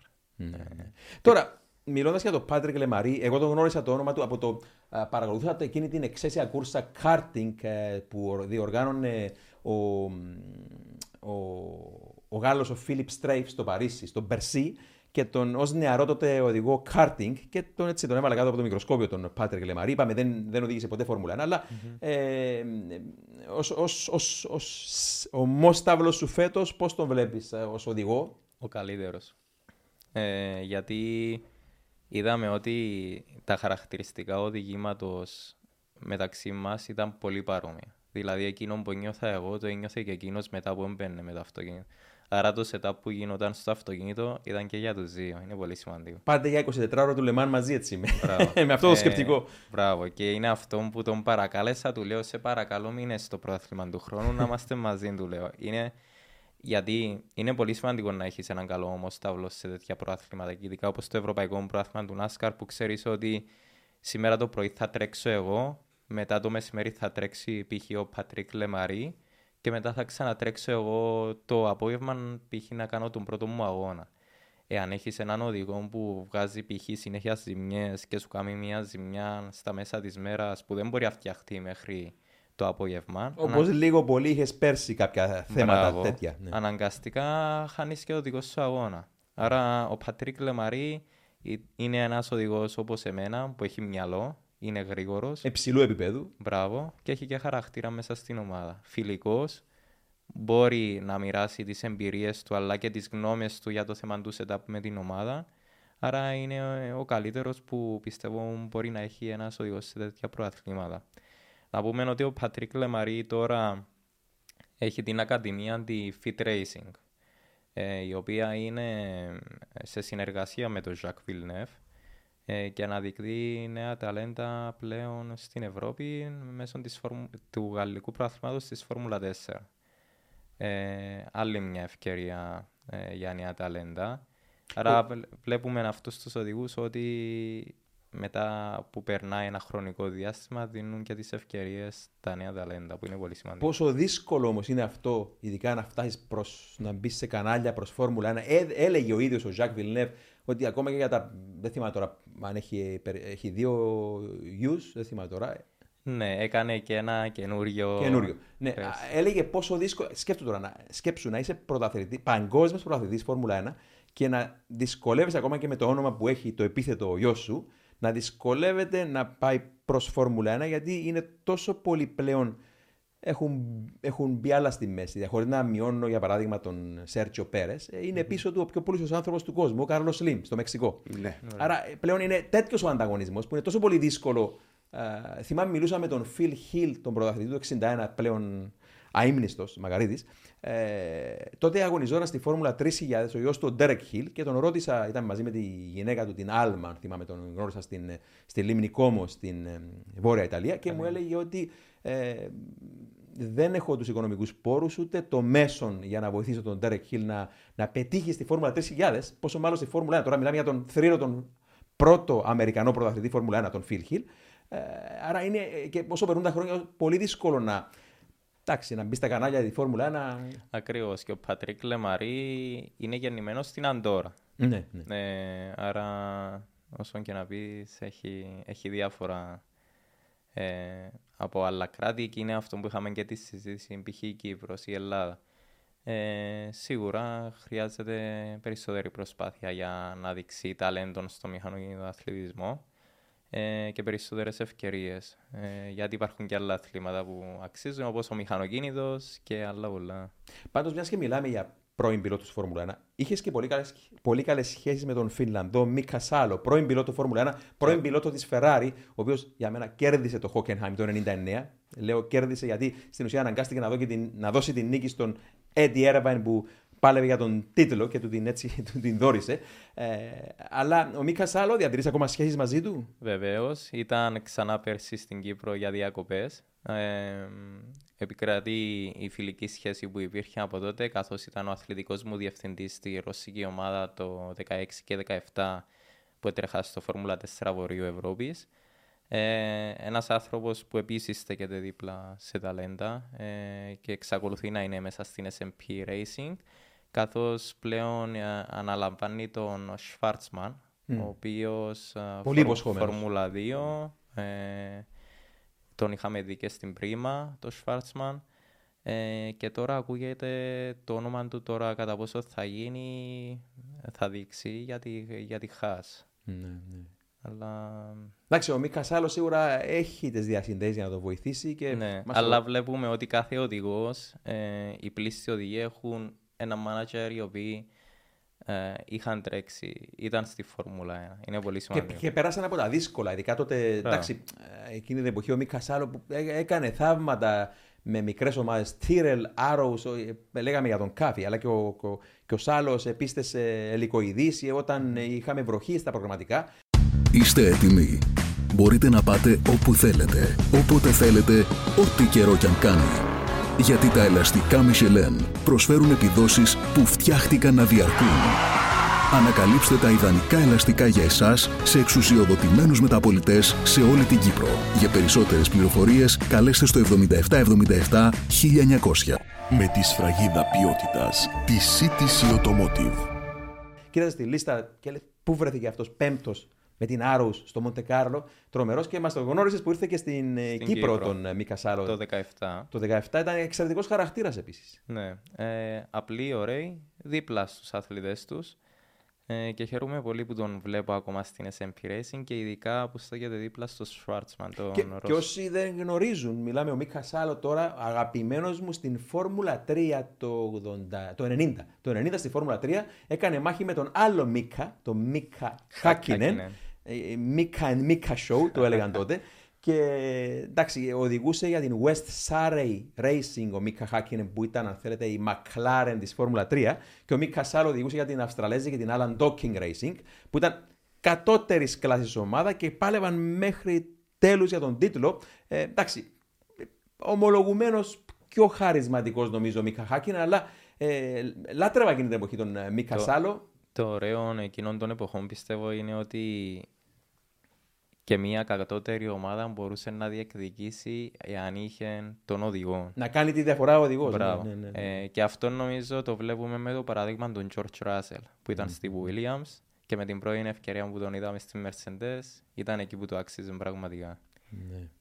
Τώρα στο δικό σου πρωτάθλημα πόσο ρόλο παίζει, μίλησε μας λίγο έτσι πιο βαθιά όσον αφορά και η ομάδα την οποία εκπροσωπείς αλλά και τα, τα αυτοκίνητα μεταξύ σας, οι ευκαιρίες, οι δυνατότητες που έχετε να ανταγωνιστείτε μια ομάδα όπως η Hendrick Motorsport. Ας πούμε. Ναι. Το ίδιο επικρατεί σε όλα τα προαθλήματα πλέον. Δηλαδή δεν είναι μόνο στη Φόρμουλα 1. Θα το βρεις και στη Φόρμουλα 2 και Φόρμουλα 3 και GTs και στο πρόθυμα το δικό μου, το Ευρωπαϊκό Πρόθυμα NASCAR. Ε, εγώ, όπως είχα πει, μπήκα στην Alex Cafe Motorsports ε, το 20, όπου ξεκινήσαμε από το 0. Ε, φυσικά η Alex Cafe Motorsports είχε ε, κάποιες χρονιές στο Ευρωπαϊκό Πρόθυμα NASCAR, αλλά ήταν σαν Alex Cafe Motorsports και μετά συνδέθηκε και έγινε Academy Motorsports. Ε, ξεκινήσαμε από το 0 και είχαμε, έπρεπε να αντεπεξέλθουμε με τις ο, κύριες ομάδες όπως η Hendrix Motorsports, ε, η Kala Racing που είναι επίσης πολύ δυνατή μέσα στο πρόθλημα ε, με ομάδες μεγάλη, με μεγάλη εμπειρία, ειδικά η Hendrix Motorsports. Ε, ειδικά αυτά τα τρία χρόνια που είμαι στο πρόθυμα που είδαμε ότι έχω την ταχύτητα, φυσικά βι- δυσκολευτήκαμε στο θέμα στρατη... στρατηγικής αρκετά γιατί υπήρχε το καινούργιο το προσωπικό μέσα στην ομάδα που έπρεπε τέλος πάντων να περάσουν κάποιοι αγώνες έτσι ώστε να μπουν περισσότερο στο νόημα. Ε, αλλά τα καταφέραμε. Ενώ τώρα να, να είναι στο top 3 του πρωταθλήματος τα καταφέραμε. Σίγουρα η Hendrix Motorsports είναι μια ομάδα με μεγάλη εμπειρία που ε, ξέρουν σε κάθε αγώνα τι, τι αποφάσεις θα πάρουν, ξέρουν ε, σε φάσεις κρίσιμες τι αποφάσεις θα πάρουν ε, και αυτόν το είδαμε και στο Βέλγιο, στο δικό μου αγώνα που έσπασα το χέρι μου όπου στα χρονομετρημένα ήμουν πρώτος μέχρι τα τελευταία δύο λεπτά. Ήταν βρόχινο, το, ήταν βρόχινες συνθήκες. Ε, τα τελευταία δύο λεπτά όμως η πίστα πλέον ε, ήρθε σε φάση που ήταν σχεδόν στεγνή. Ε, η Hendrix Motorsports εκείνα τα 18 λεπτά δεν τα έκανε με τα βρόχινα. Άφησε τους οδηγούς της μέσα στα pits και τους έβγαλε τα τελευταία δύο λεπτά που είδαν ότι ε, οι άλλοι ήταν μέσα με τα βρόχινα και έγραψαν το γη- γρήγορο χρόνο στο στεγνό. Άρα το να έχεις εμπειρία σαν ομάδα μέσα στο, μέσα σε, στο μηχανοκίνητο είναι πολύ σημαντικό γιατί ξέρεις τι αποφάσεις πρέπει να γίνουν και νομίζω πλέον μετά την Κροατία και η Academy Motorsports είναι σε εκείνο το σημείο. Επάνω σε αυτά τα θέματα με την επιλογή ελαστικών, όταν αλλάζουν οι συνθήκες, τα βλέπεις και στις ε, καλύτερες οικογένειες στη Φόρμουλα 1, Σπύρο, έτσι; Τραγικά λάθη από τη Ferrari το, κατά τη διάρκεια των προκριματικών. Ε, θεωρώ ότι ένα μεγάλο ρόλο στις λαθασμένες αποφάσεις παίζει πίεση. Mm-hmm. Έχουν πιέσει υπερβολικά τη Ferrari για τα λάθη που έκανε φέτος. Έγινε το λάθος με τον Leclerc. Στο τέλος προκρίθηκε δέκατος, αν δεν απατώμε. Ναι. Συμβαίνουν. Είναι ανθρώπινο να γίνονται λάθη και δεν γίνονται μόνο από τη Ferrari, απλά μόνο γιατί τη Ferrari τονίζονται για κάποιο λόγο, δεν ξέρω γιατί. Φανταστείτε στη θέση της Mercedes να ήταν η Ferrari φέτος. Τι θα γινόταν στην Ιταλία και γενικά. Και σίγουρα είναι αυτό που ναι. λέγαμε ότι η Mercedes φέτος, αν συγκρίνεις την ομάδα τα αποτελέσματα τα προηγούμενα όλα αυτά χρόνια με φέτος, σίγουρα η ομάδα ε, δέχτηκε ένα τεράστιο σοκ. Αλλά κανείς δεν την ε, μαστίγωσε ε, Συμφωνώ που κανείς δεν την Συμφωνώ ναι, ναι, ναι, με αυτή την, την, την, την έννοια. Ε, το είπαμε πολλές φορές. Η Ferrari επειδή είναι, πιο, είναι η δημοφιλέστερη ομάδα, είναι πιο λαϊκή ομάδα. Την παρακολουθούν άνθρωποι οι οποίοι δεν, παρακολουθούν, δεν, δεν ασχολούνται καθόλου βαθιά με το motorsport και είναι απαιτητικοί σε σημείο υπερβολικό. Ο αίμνηστο, ο Μικέλε Αλμπορέτο, έλεγε ότι 90% από τις αποφάσεις που παίρνονται στη Ferrari έρχονται από τον τύπο, από, την, από τις εφημερίδες τότε, τις εφημερίδες, σήμερα το διαδίκτυο. Και επειδή είναι μια ομάδα με μεγάλη ιστορία, άρα ο κόσμο όχι απαιτεί, αλλά περιμένει ότι η Ferrari θα είναι εκεί που την ξέραμε τόσα mm. χρόνια. Και δεν μπορεί με κανένα τρόπο να δεχτεί την αποτυχία ναι. ο απλός ο κόσμος. Είναι και αποτυχία μέσα στο παιχνίδι. Ναι. Στις τελευταίες δύο-τρεις ημέρες σύεται ο κόσμος της Φόρμουλα 1 σχετικά με φήμες για πιθανή αντικατάσταση του Ματία Μπινότο. Η Ferrari έβγαλε μια ανακοίνωση που λέει ότι πρόκειται περί φήμες και δεν ευσταθούν. Ακούστηκαν και κάποια ονόματα μάλιστα τα οποία δεν θα αναφέρω προς το παρόν. Ναι. Αυτό που λέω εγώ προσωπικά είναι ότι θα ήταν ένα τεράστιο λάθος να απομακρυνθεί ο Μπινότο τη δεδομένη στιγμή. Γιατί όταν οι ομάδες αγωνίζονται σε ένα πρωτάθλημα κάποια συγκεκριμένη χρονιά, ταυτόχρονα σχεδιάζουν και κατασκευάζουν και δουλεύουν πάνω στο επόμενο σιάσι. Δηλαδή, αν μιλούμε για φέτος, μιλούμε για το 23. Το σασί του 23, αν κρίνει κάποιος ότι φτάνουμε στο τέλος του παγκόσμιου πρωταθλήματος της Φόρμουλα 1 τώρα, είναι σχεδόν έτοιμο. Κινητήρα, υβριδικό σύστημα κτλ. Αυτά έχουν ομολοκαριστεί, έχουν κλειδωθεί. Θα μπουν όσοι έχουν πάνω στα νέα μονοθέσια. Τελειώνει ο σχεδιασμός της σιλουέτας, δηλαδή αυτό που βλέπουμε πάνω στο, στο μονοθέσιο αεροδυναμικά. Ο Ματία Μπινότο έχει, αν θυμάμαι καλά, τρεις κούρσες να πάει, τρία Grand Prix. Και ο λόγος είναι ότι βρίσκεται στο εργοστάσιο και δουλεύει πυρετοδό με την ομάδα mm-hmm. για την κατασκευή του 23. Ε, είναι δυνατόν προς το τέλος της κατασκευής να αλλάξει ο ηθήνων νους της ομάδας; Πάντως και εγώ είμαι σύμφωνος με την άποψη του πρώην Προέδρου της Ferrari, του Λούκα Τιμοτετσέμολο, κάποτε δεξί χέρι του Έντζο Ferrari, ο οποίος είπε ότι δεν θέλει αντικατάσταση ο Πινότο, θέλει βοήθεια, θέλει στήριξη. Διότι αν απομονώσει τον άνθρωπο Πινότο κάτω από τον εγκαθιδικό φακό, έκανε και τρομερά θετικά πρόσφερες στην Ferrari, που δεν μπορείς αυτά ξαφνικά να τα πετάξεις και να πεις να βερδίζεις μόνο την αρνητική του πλευρά. Αλλά νομίζω και εγώ έτσι αισθάνομαι ότι θέλει κάποια στήριξη στην ομάδα παρά ο ίδιος να αντικατασταθεί και να ξεκινήσει πάλι αυτό το χάος στη Ferrari που όποτε ξέρεις, τρίζει μια καρέκλα, πετάμε κάτω τον άνθρωπο που κάθεται πάνω σε αυτήν και, και φέρνουμε κάποιον άλλο. Ένας από τους λόγους που υπήρξε μια αισθητή, μια πολύ μεγάλη βελτίωση στη Ferrari ήταν η σταθερότητα. Ναι, ναι. Ότι οι άνθρωποι συγκεκριμένα ο, ο Καρντίλε, για παράδειγμα, στο, για το υπεύθυνο σχεδιασμού του σασί, ο υπεύθυνοι των κινητήρων κτλ. Έμειναν στη θέση τους και δεν υπήρχε η ανακατανομή του προσωπικού σε άλλα πόστα. Και επειδή υπήρξε η σταθερότητα, υπήρξε και η βελτίωση. Δεν είναι δυνατό ξανά να αρχίσουν από την αρχή αυτά. Πρέπει να μείνουν σταθεροί, να δουν που είναι τα λάθη, διότι ξέρει η Ferrari που είναι τα λάθη. Ναι. Που ύστερη να τα βελτιώσει, να τα φτιάξει και να επιστρέψει ανταγωνιστική πίσω. Ναι, ναι. Αυτή είναι η κατευθύνση. Πάντως, Βλαδίμηρε, μιλώντας προηγουμένως έτσι κάναμε μια παύση προς τη Ferrari λόγω του θέματος που είχαν και με την επιλογή λάθος ελαστικών στα προγραμματικά και περίπτωση που έλεγες για τη δική σου. Να προσθέσω κάτι. Ναι. Και ειδικά στον τελευταίο αγώνα τώρα που ο ένας οδηγό, ο Charles Leclerc, διεκδικεί τη δεύτερη θέση, καθώς ισοβαθμεί με τον Πέρες. Στους 290 νομίζω βρίσκεται. Μπράβο. Ε, πιστεύω ότι ναι, είναι λάθος. Τουλάχιστον να κρατηθεί εκείνη η σταθερότητα, όπως είπε και ο Σπύρος. Η σταθερότητα, στην Φόρμουλα 1 είναι η λέξη κλειδί. Ναι. Ε, οι νέες αποφάσεις να πάρθουν μετά το τέλος του αγώνα, μετά το τέλος του πρωταθλήματος για την επόμενη χρονιά.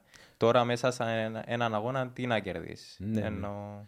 Ακριβώς. Πάντως, μιλώντας για επόμενη χρονιά, όσον αφορά το δικό σου πρωτάθλημα, τώρα θέλω να στραφώ λίγο μιας και μιλούσαμε για λάστιχα και για κάποια λάθη. Έτσι, πόσο δύσκολη ήταν η διαδικασία του χειρισμού την ώρα του αγώνα των ελαστικών σου στο φετινό πρωτάθλημα NASCAR στην κατηγορία 2 και πόσο θα αλλάξει αυτό του χρόνου εφόσον γνωρίζω ότι οι δικοί σα αγώνες ήταν περίπου 60 χιλιόμετρα απόσταση. Ε, το, η κατηγορία Pro τρέχει 70-75 χιλιόμετρα. Μπράβο, είναι... Άρα είναι, αλλάζει και η διαχείριση ελαστικών και ο τρόπος που βλέπεις έναν αγώνα και βεβαίω και, το, και η σωματική, το, το στάμινα, το σωματικά. Σίγουρα. Ε, το καλό σε μένα στην περίπτωση τη δικιά μου είναι ότι είμαι πολύ σταθερό γύρω με το γύρο.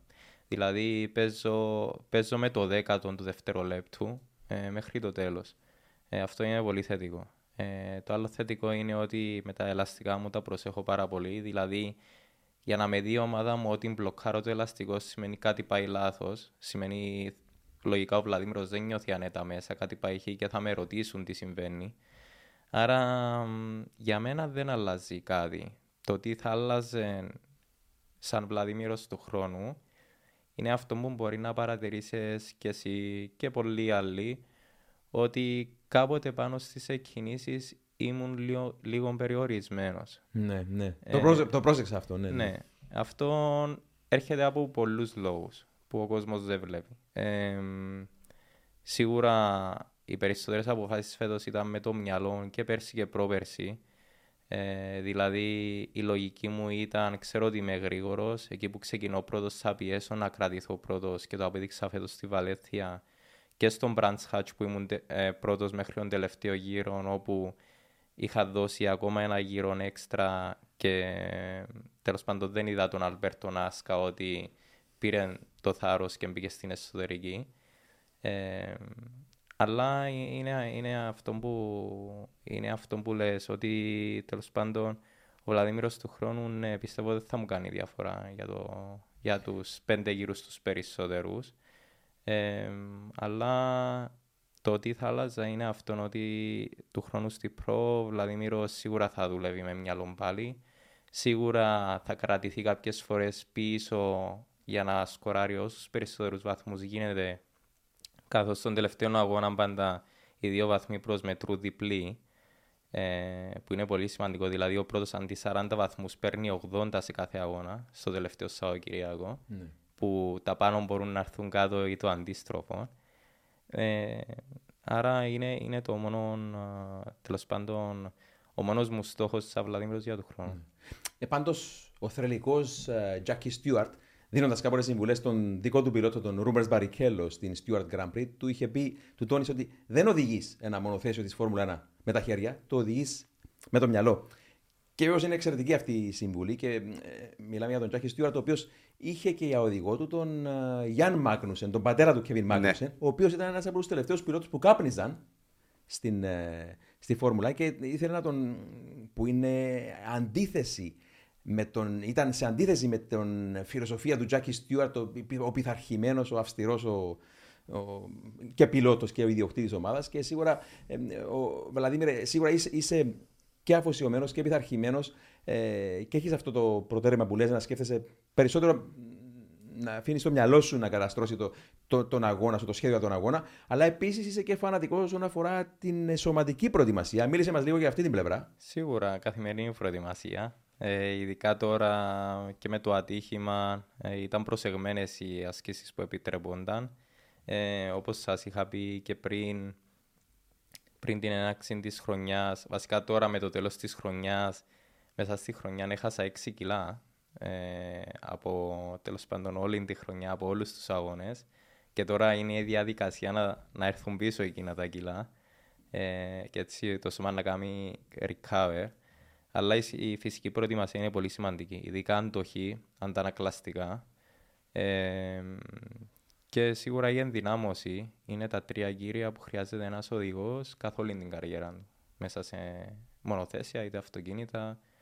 Ε, γιατί είναι εκείνα που χρειάζεσαι για να μπορείς να παραμένεις γρήγορος. Τώρα γελώ εγώ γιατί πολλοί λένε συνήθως ειδικά κάποιες κοπέλες λένε ας πούμε όταν τους πεις ότι στη Φόρμουλα χάνουν δύο με τέσσερα κιλά τις πιο παλιές χρονιές ειδικά, λόγω εφίδρωσης και της εξάτμισης των, των υγρών τέλος πάντων, σου λέει Α, ωραίο άθλημα, θα ασχοληθώ και εγώ για να χάσω κιλά. αλλά ξέρεις πόσο, πόσο, πόσο, πόσο stressful είναι ε, ένα NASCAR ε, συγκρίσει με ένα μονοθέσιο. Είναι αυτό που ήταν να πω, ειδικά το NASCAR, επειδή όπως ξέρουμε, είναι από πλαστικό, ενώ εντάξει, από μέσα έχεις τις σωλήνες κτλ. Και, και ο κινητήρας μπροστά. Ναι, και ο κινητήρας μπροστά. Όλη η θερμότητα μεταφέρεται πρώτα στα πόδια που είναι εκεί στα πετάγια και μετά σε ολόκληρο το πιλωτήριο από μέσα.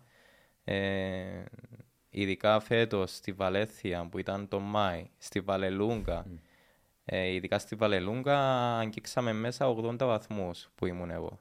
Άρα καταλαβαίνεις ότι Σίγουρα χρειάζεται φυσική προετοιμασία πριν, σωστή διατροφή το κυρίω.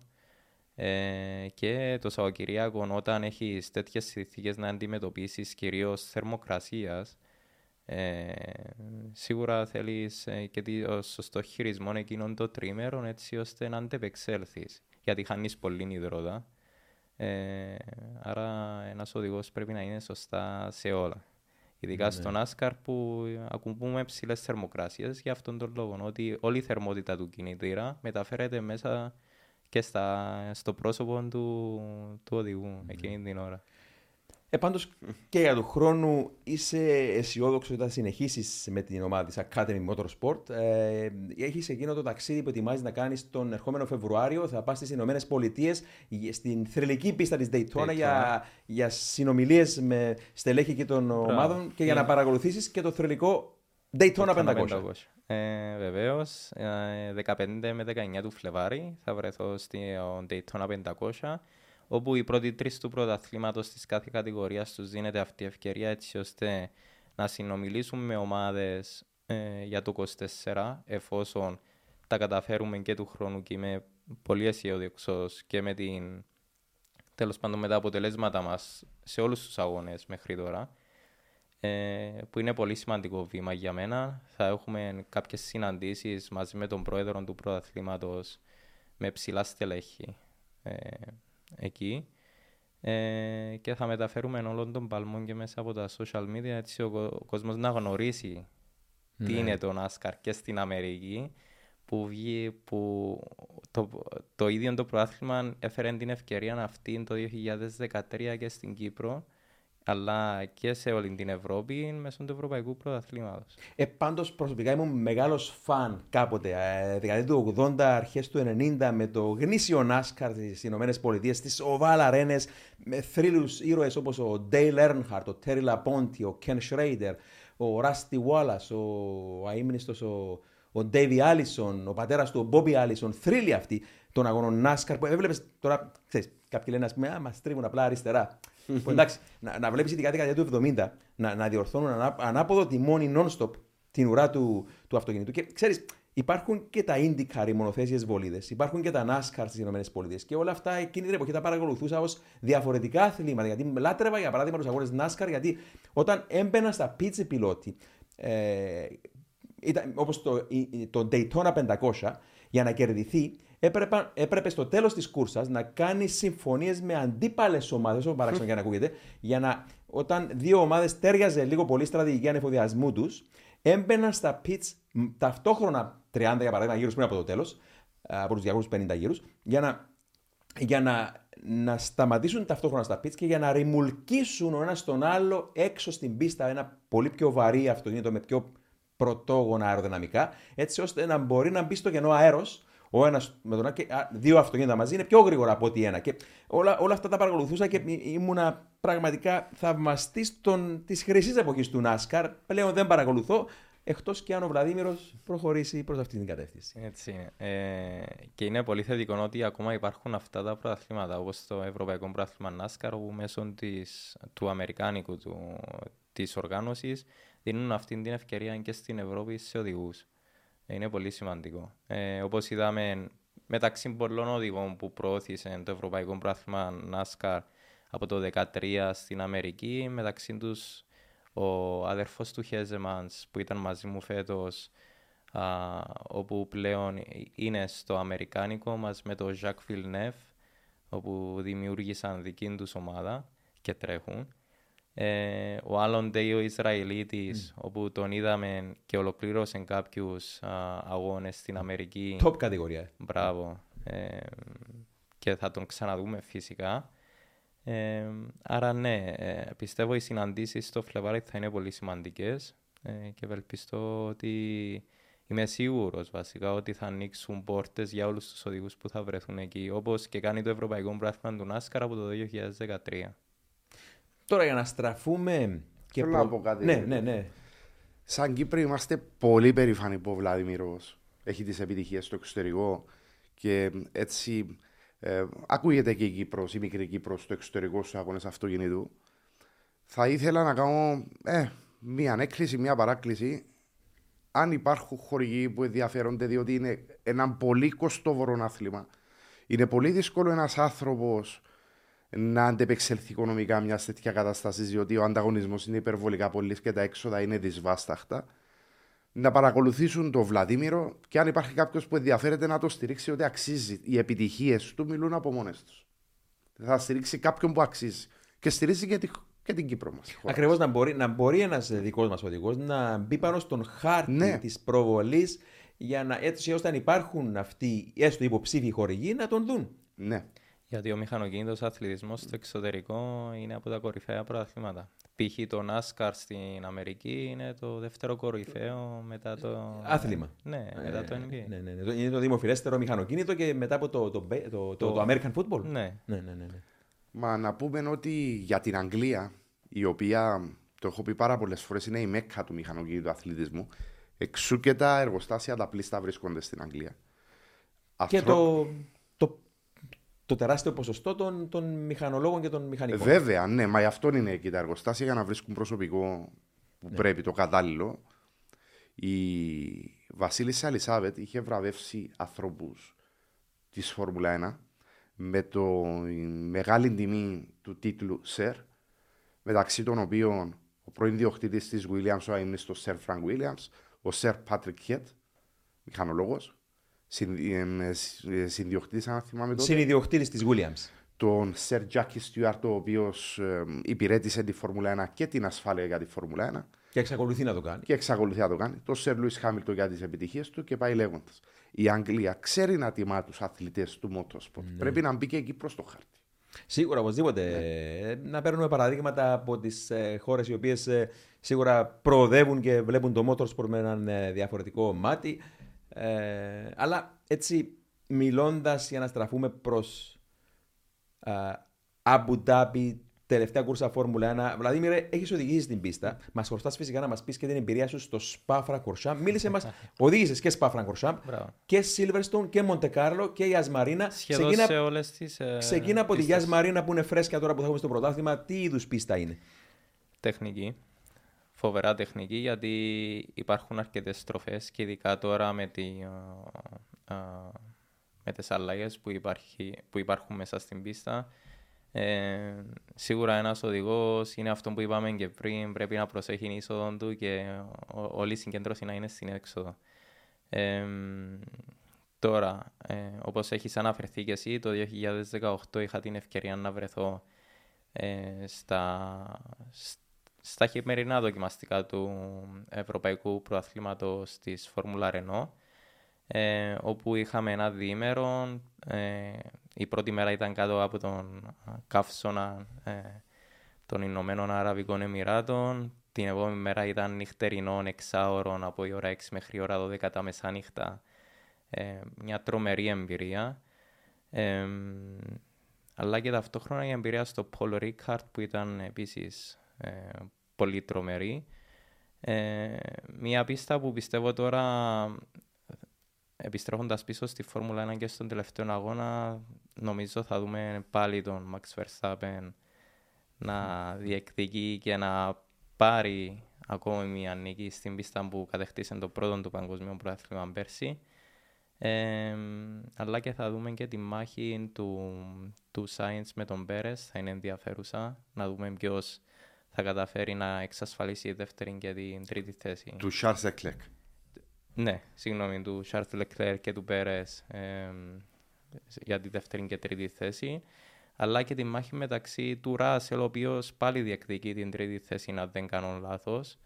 Ε, και η μάχη του Ράσελ με του Χάμιλτον, η τρίτη-τέταρτη θέση. Ναι, σίγουρα. Και, και είναι αυτό που λέγαμε πέραν των βαθμών και των. Εντάξει, ο τίτλος έχει κρυθεί. Ε, οι υπόλοιπε είναι ότι τρέχουν όλοι με μια διαφορετική χαλαρότητα και είναι αυτό που είδαμε και στο, στο Ιντερλάκο. Έναν, ε, σίγουρα ε, οδηγούν όλοι με έναν. Μπορώ να πω πιο. Το διασκεδάζουν περισσότερο. Ναι. Ε, οι οδηγοί, εντάξει, για κάποιους μετρά έστω το δευτερίο, τριτίο, αλλά ε, βλέπουμε καλούς αγώνες προς το τέλος και σίγουρα πρέπει να δούμε και τον τελευταίο αγώνα στο Αμπουντάπι. Σίγουρα, σίγουρα. Θα υπάρξουν πολλές μάχες. Ε, εντάξει, ο Max Verstappen πιστεύω είναι άνετος πλέον. Ε, αλλά οι μάχες μεταξύ δεύτερης και τέταρτης θέσης στο πρωτάθλημα, μεταξύ Leclerc, Πέρε, Ράσελ για την τρίτη θέση και Χάμιλτον, ε, πιστεύω πως θα είναι ενδιαφέρουσα και ειδικά ο Χάμιλτον που Σίγουρα πιστεύω δεν του αρέσει ότι ο νεαρός Ράσελ είναι μπροστά του στο πρωτάθλημα. Ναι, ακριβώς, ναι. Ε, και θα θέλει να αποδείξει ότι αξίζει. Ότι έχει πάρει αυτό στην ε, νίκη για τη Mercedes, την οποία είπαμε, προσπαθεί να πετύχει αυτό στο κοινό το ρεκόρ να το επεκτείνει ε, 16 συνεχόμενες σεζόν, έστω μία νίκη στην καριέρα του από, το, από την αρχή της καριέρας του, 2007. Έχει μια μόνο ευκαιρία τώρα ο Χάμιλτον να το πετύχει αυτό. Μας μίλησες για τις εμπειρίες σου οδηγώντας την πίστα του, της Γιάννης Μαρίνα. Πρωτού μας μιλήσει για τις τροποποιήσεις, τις αλλαγές της πίστας ο Σπύρος, να σε ρωτήσω, ε, Σπα Φρανκορσάμ, εμπειρία ο Ρούζ; Ο Ρούζ. Ε, Δημήτρη μου, το γέμα πάνω στο κεφάλι, ειδικά η πρώτη φορά. Ε, εντάξει, με φόρμουλα Ρενό την ευρωπαϊκή, έχτη ταχύτητα full throttle, ε, να ανεβαίνεις στην Rouge, να μην βλέπεις ακριβώς που είναι το, το Apex, Πολύ ωραία. Πολύ ωραία πίστα. Νομίζω η πιο ωραία που έχω οδηγήσει ε, μαζί με Αμπουντάμπι και η ε, Καταλούνια. Ε, πολύ τεχνική πίστα γιατί είναι μια πίστα, δεν κάνω λάθος, ε, σχεδόν 7 χιλιόμετρα. Ναι, σωστά, σωστά. Ε, η μόνη που ξεπερνά τα 7 χιλιόμετρα. Ε, τεχνική γιατί ένας οδηγός πρέπει να κρατά τη σταθερότητά του από την πρώτη στροφή μέχρι την τελευταία. Ε, και κάθε γύρο. Είναι το πιο σημαντικό. Τέλεια, Όχι τέλεια. ένα γύρο και μετά. Ε, πολύ, πολύ ωραία πίστα, από, από τις πιο ωραίες που έχω οδηγήσει, ταυτόχρονα με το Hungaroring. Ε, Τεχνική πίστα και, και αυτή με, με καλή ροή. Ναι. Ε, και πολύ γρήγορη πίστα και οι δύο τους πολύ, πολύ γρήγορες πίστες και το Franco Shaps και το Hungaroring ε, που θέλει τεχνική, ναι. θέλει, και, θέλει σταθερότητα. Τώρα έτσι επειδή μας πιέζει και ο χρόνος, έτσι πρέπει να βάλουμε σιγά σιγά ε, να κάνουμε τον επίλογο. Σπύρο και αλλαγές στο Αμπουντάμπι. Οι αλλαγές στο Αμπουντάμπι είναι. Η πρώτη στροφή έμεινε αναλύωτη, που είναι μια αριστερή γρήγορη. Ακολουθεί ένα νες γρήγορο που τα μονοθέσια της Φόρμουλα 1 πλέον λόγω της ε, πολλής κατοθήσης που έχουν είναι με τέρμα στον καζί. Ενώνεται το γρήγορο νες αριστερά-δεξιά και μετά ακολουθεί μια μεγάλη ευθεία. Εκεί είναι η πρώτη αλλαγή. Ε, αποφεύγουμε ένα chicane που υπήρχε, έγινε ευθεία και φτάνουμε. Θετική αλλαγή αυτή. Θετική αλλαγή, διότι βοηθά τις μάχες. Είναι εκεί που πέρασε πέσει ο Max Verstappen το Sir Lewis Hamilton, σε εκείνο το σημείο. Έχετε μια αργή αριστερή. Ακολουθεί μια πολύ μεγάλη ευθεία όπως ήταν και πριν, που στο τέλος της ακολουθεί ένα chicane. Ξαναμπαίνουμε σε μια μεγάλη ευθεία και έχουμε μια μεγάλη αλλαγή εκεί Αποφεύγουμε το σικέμ που υπήρχε και βάζουμε μια αρκετά γρήγορη με πέμπτη ταχύτητα αριστερή στροφή, η οποία είναι και μπάμπι, θα το δει ο κόσμος στη κάμερα από τα onboard video το Σαββατοκυριακό. Το οποίο πρέπει οπωσδήποτε το μονοθέσιο να έχει αεροδυναμικό balance, διότι αν δεν το έχει, εύκολα μπορεί να καταλήξει στις μπαριέρες. Και το επόμενο κομμάτι δεν είναι αλλαγμένο από πλευράς άποψης όπου υπάρχουν chicane, αλλά τα έχουν ανοίξει. Δηλαδή, αν χρειαζόταν να περάσουν με δεύτερη ή με τρίτη σχέση στο κυβότιο, τώρα θα περνούν με τέταρτη ή με πέμπτη, με κορυφαία κατά τη γνώμη μου εμένα στροφή, την πρώτη τελευταία, η οποία είναι με τέρμα στον γκάζι, είναι γρήγορη δεξιά, έρχονται με περίπου 250 χιλιόμετρα αν θυμάμαι, πλησιάζουν την παριέρα στα αριστερά, κοιτάζουν το υπέξ στα δεξιά και απλά ορμούν στη στροφή. Είναι μια καταπληκτική στροφή. Μου άρεσε το layout. Θα δούμε και τον γύρο που θα συμπληρώσεις στο Ναι, ναι. Simulator, στα σχόλια στο Facebook. Βλαδίμηρε Γεωργίου, τελευταίος λόγος σε σένα. Ε, Πώς βλέπεις το δικό σου μέλλον, Το δικό μου μέλλον, ε, ευελπιστώ του χρόνου να καταφέρω να πάρω το Ευρωπαϊκό Πράθυμα πλέον στην προκατηγορία και το αποδείξαμε και στο Σαββατοκυριακό στην Κροατία, όπου είχα τον ταχύτερο γρο- χρόνο του α, Σαββατοκυριακού και από την προ κατηγορία. Ε, γι' αυτό είμαι σίγουρος ότι και λίγο η τύχη και όλα να είναι όπως ήταν στην Κροατία σαν ομάδα ε, είμαι σίγουρος ότι όλα θα πάνε προς τη σωστή πορεία.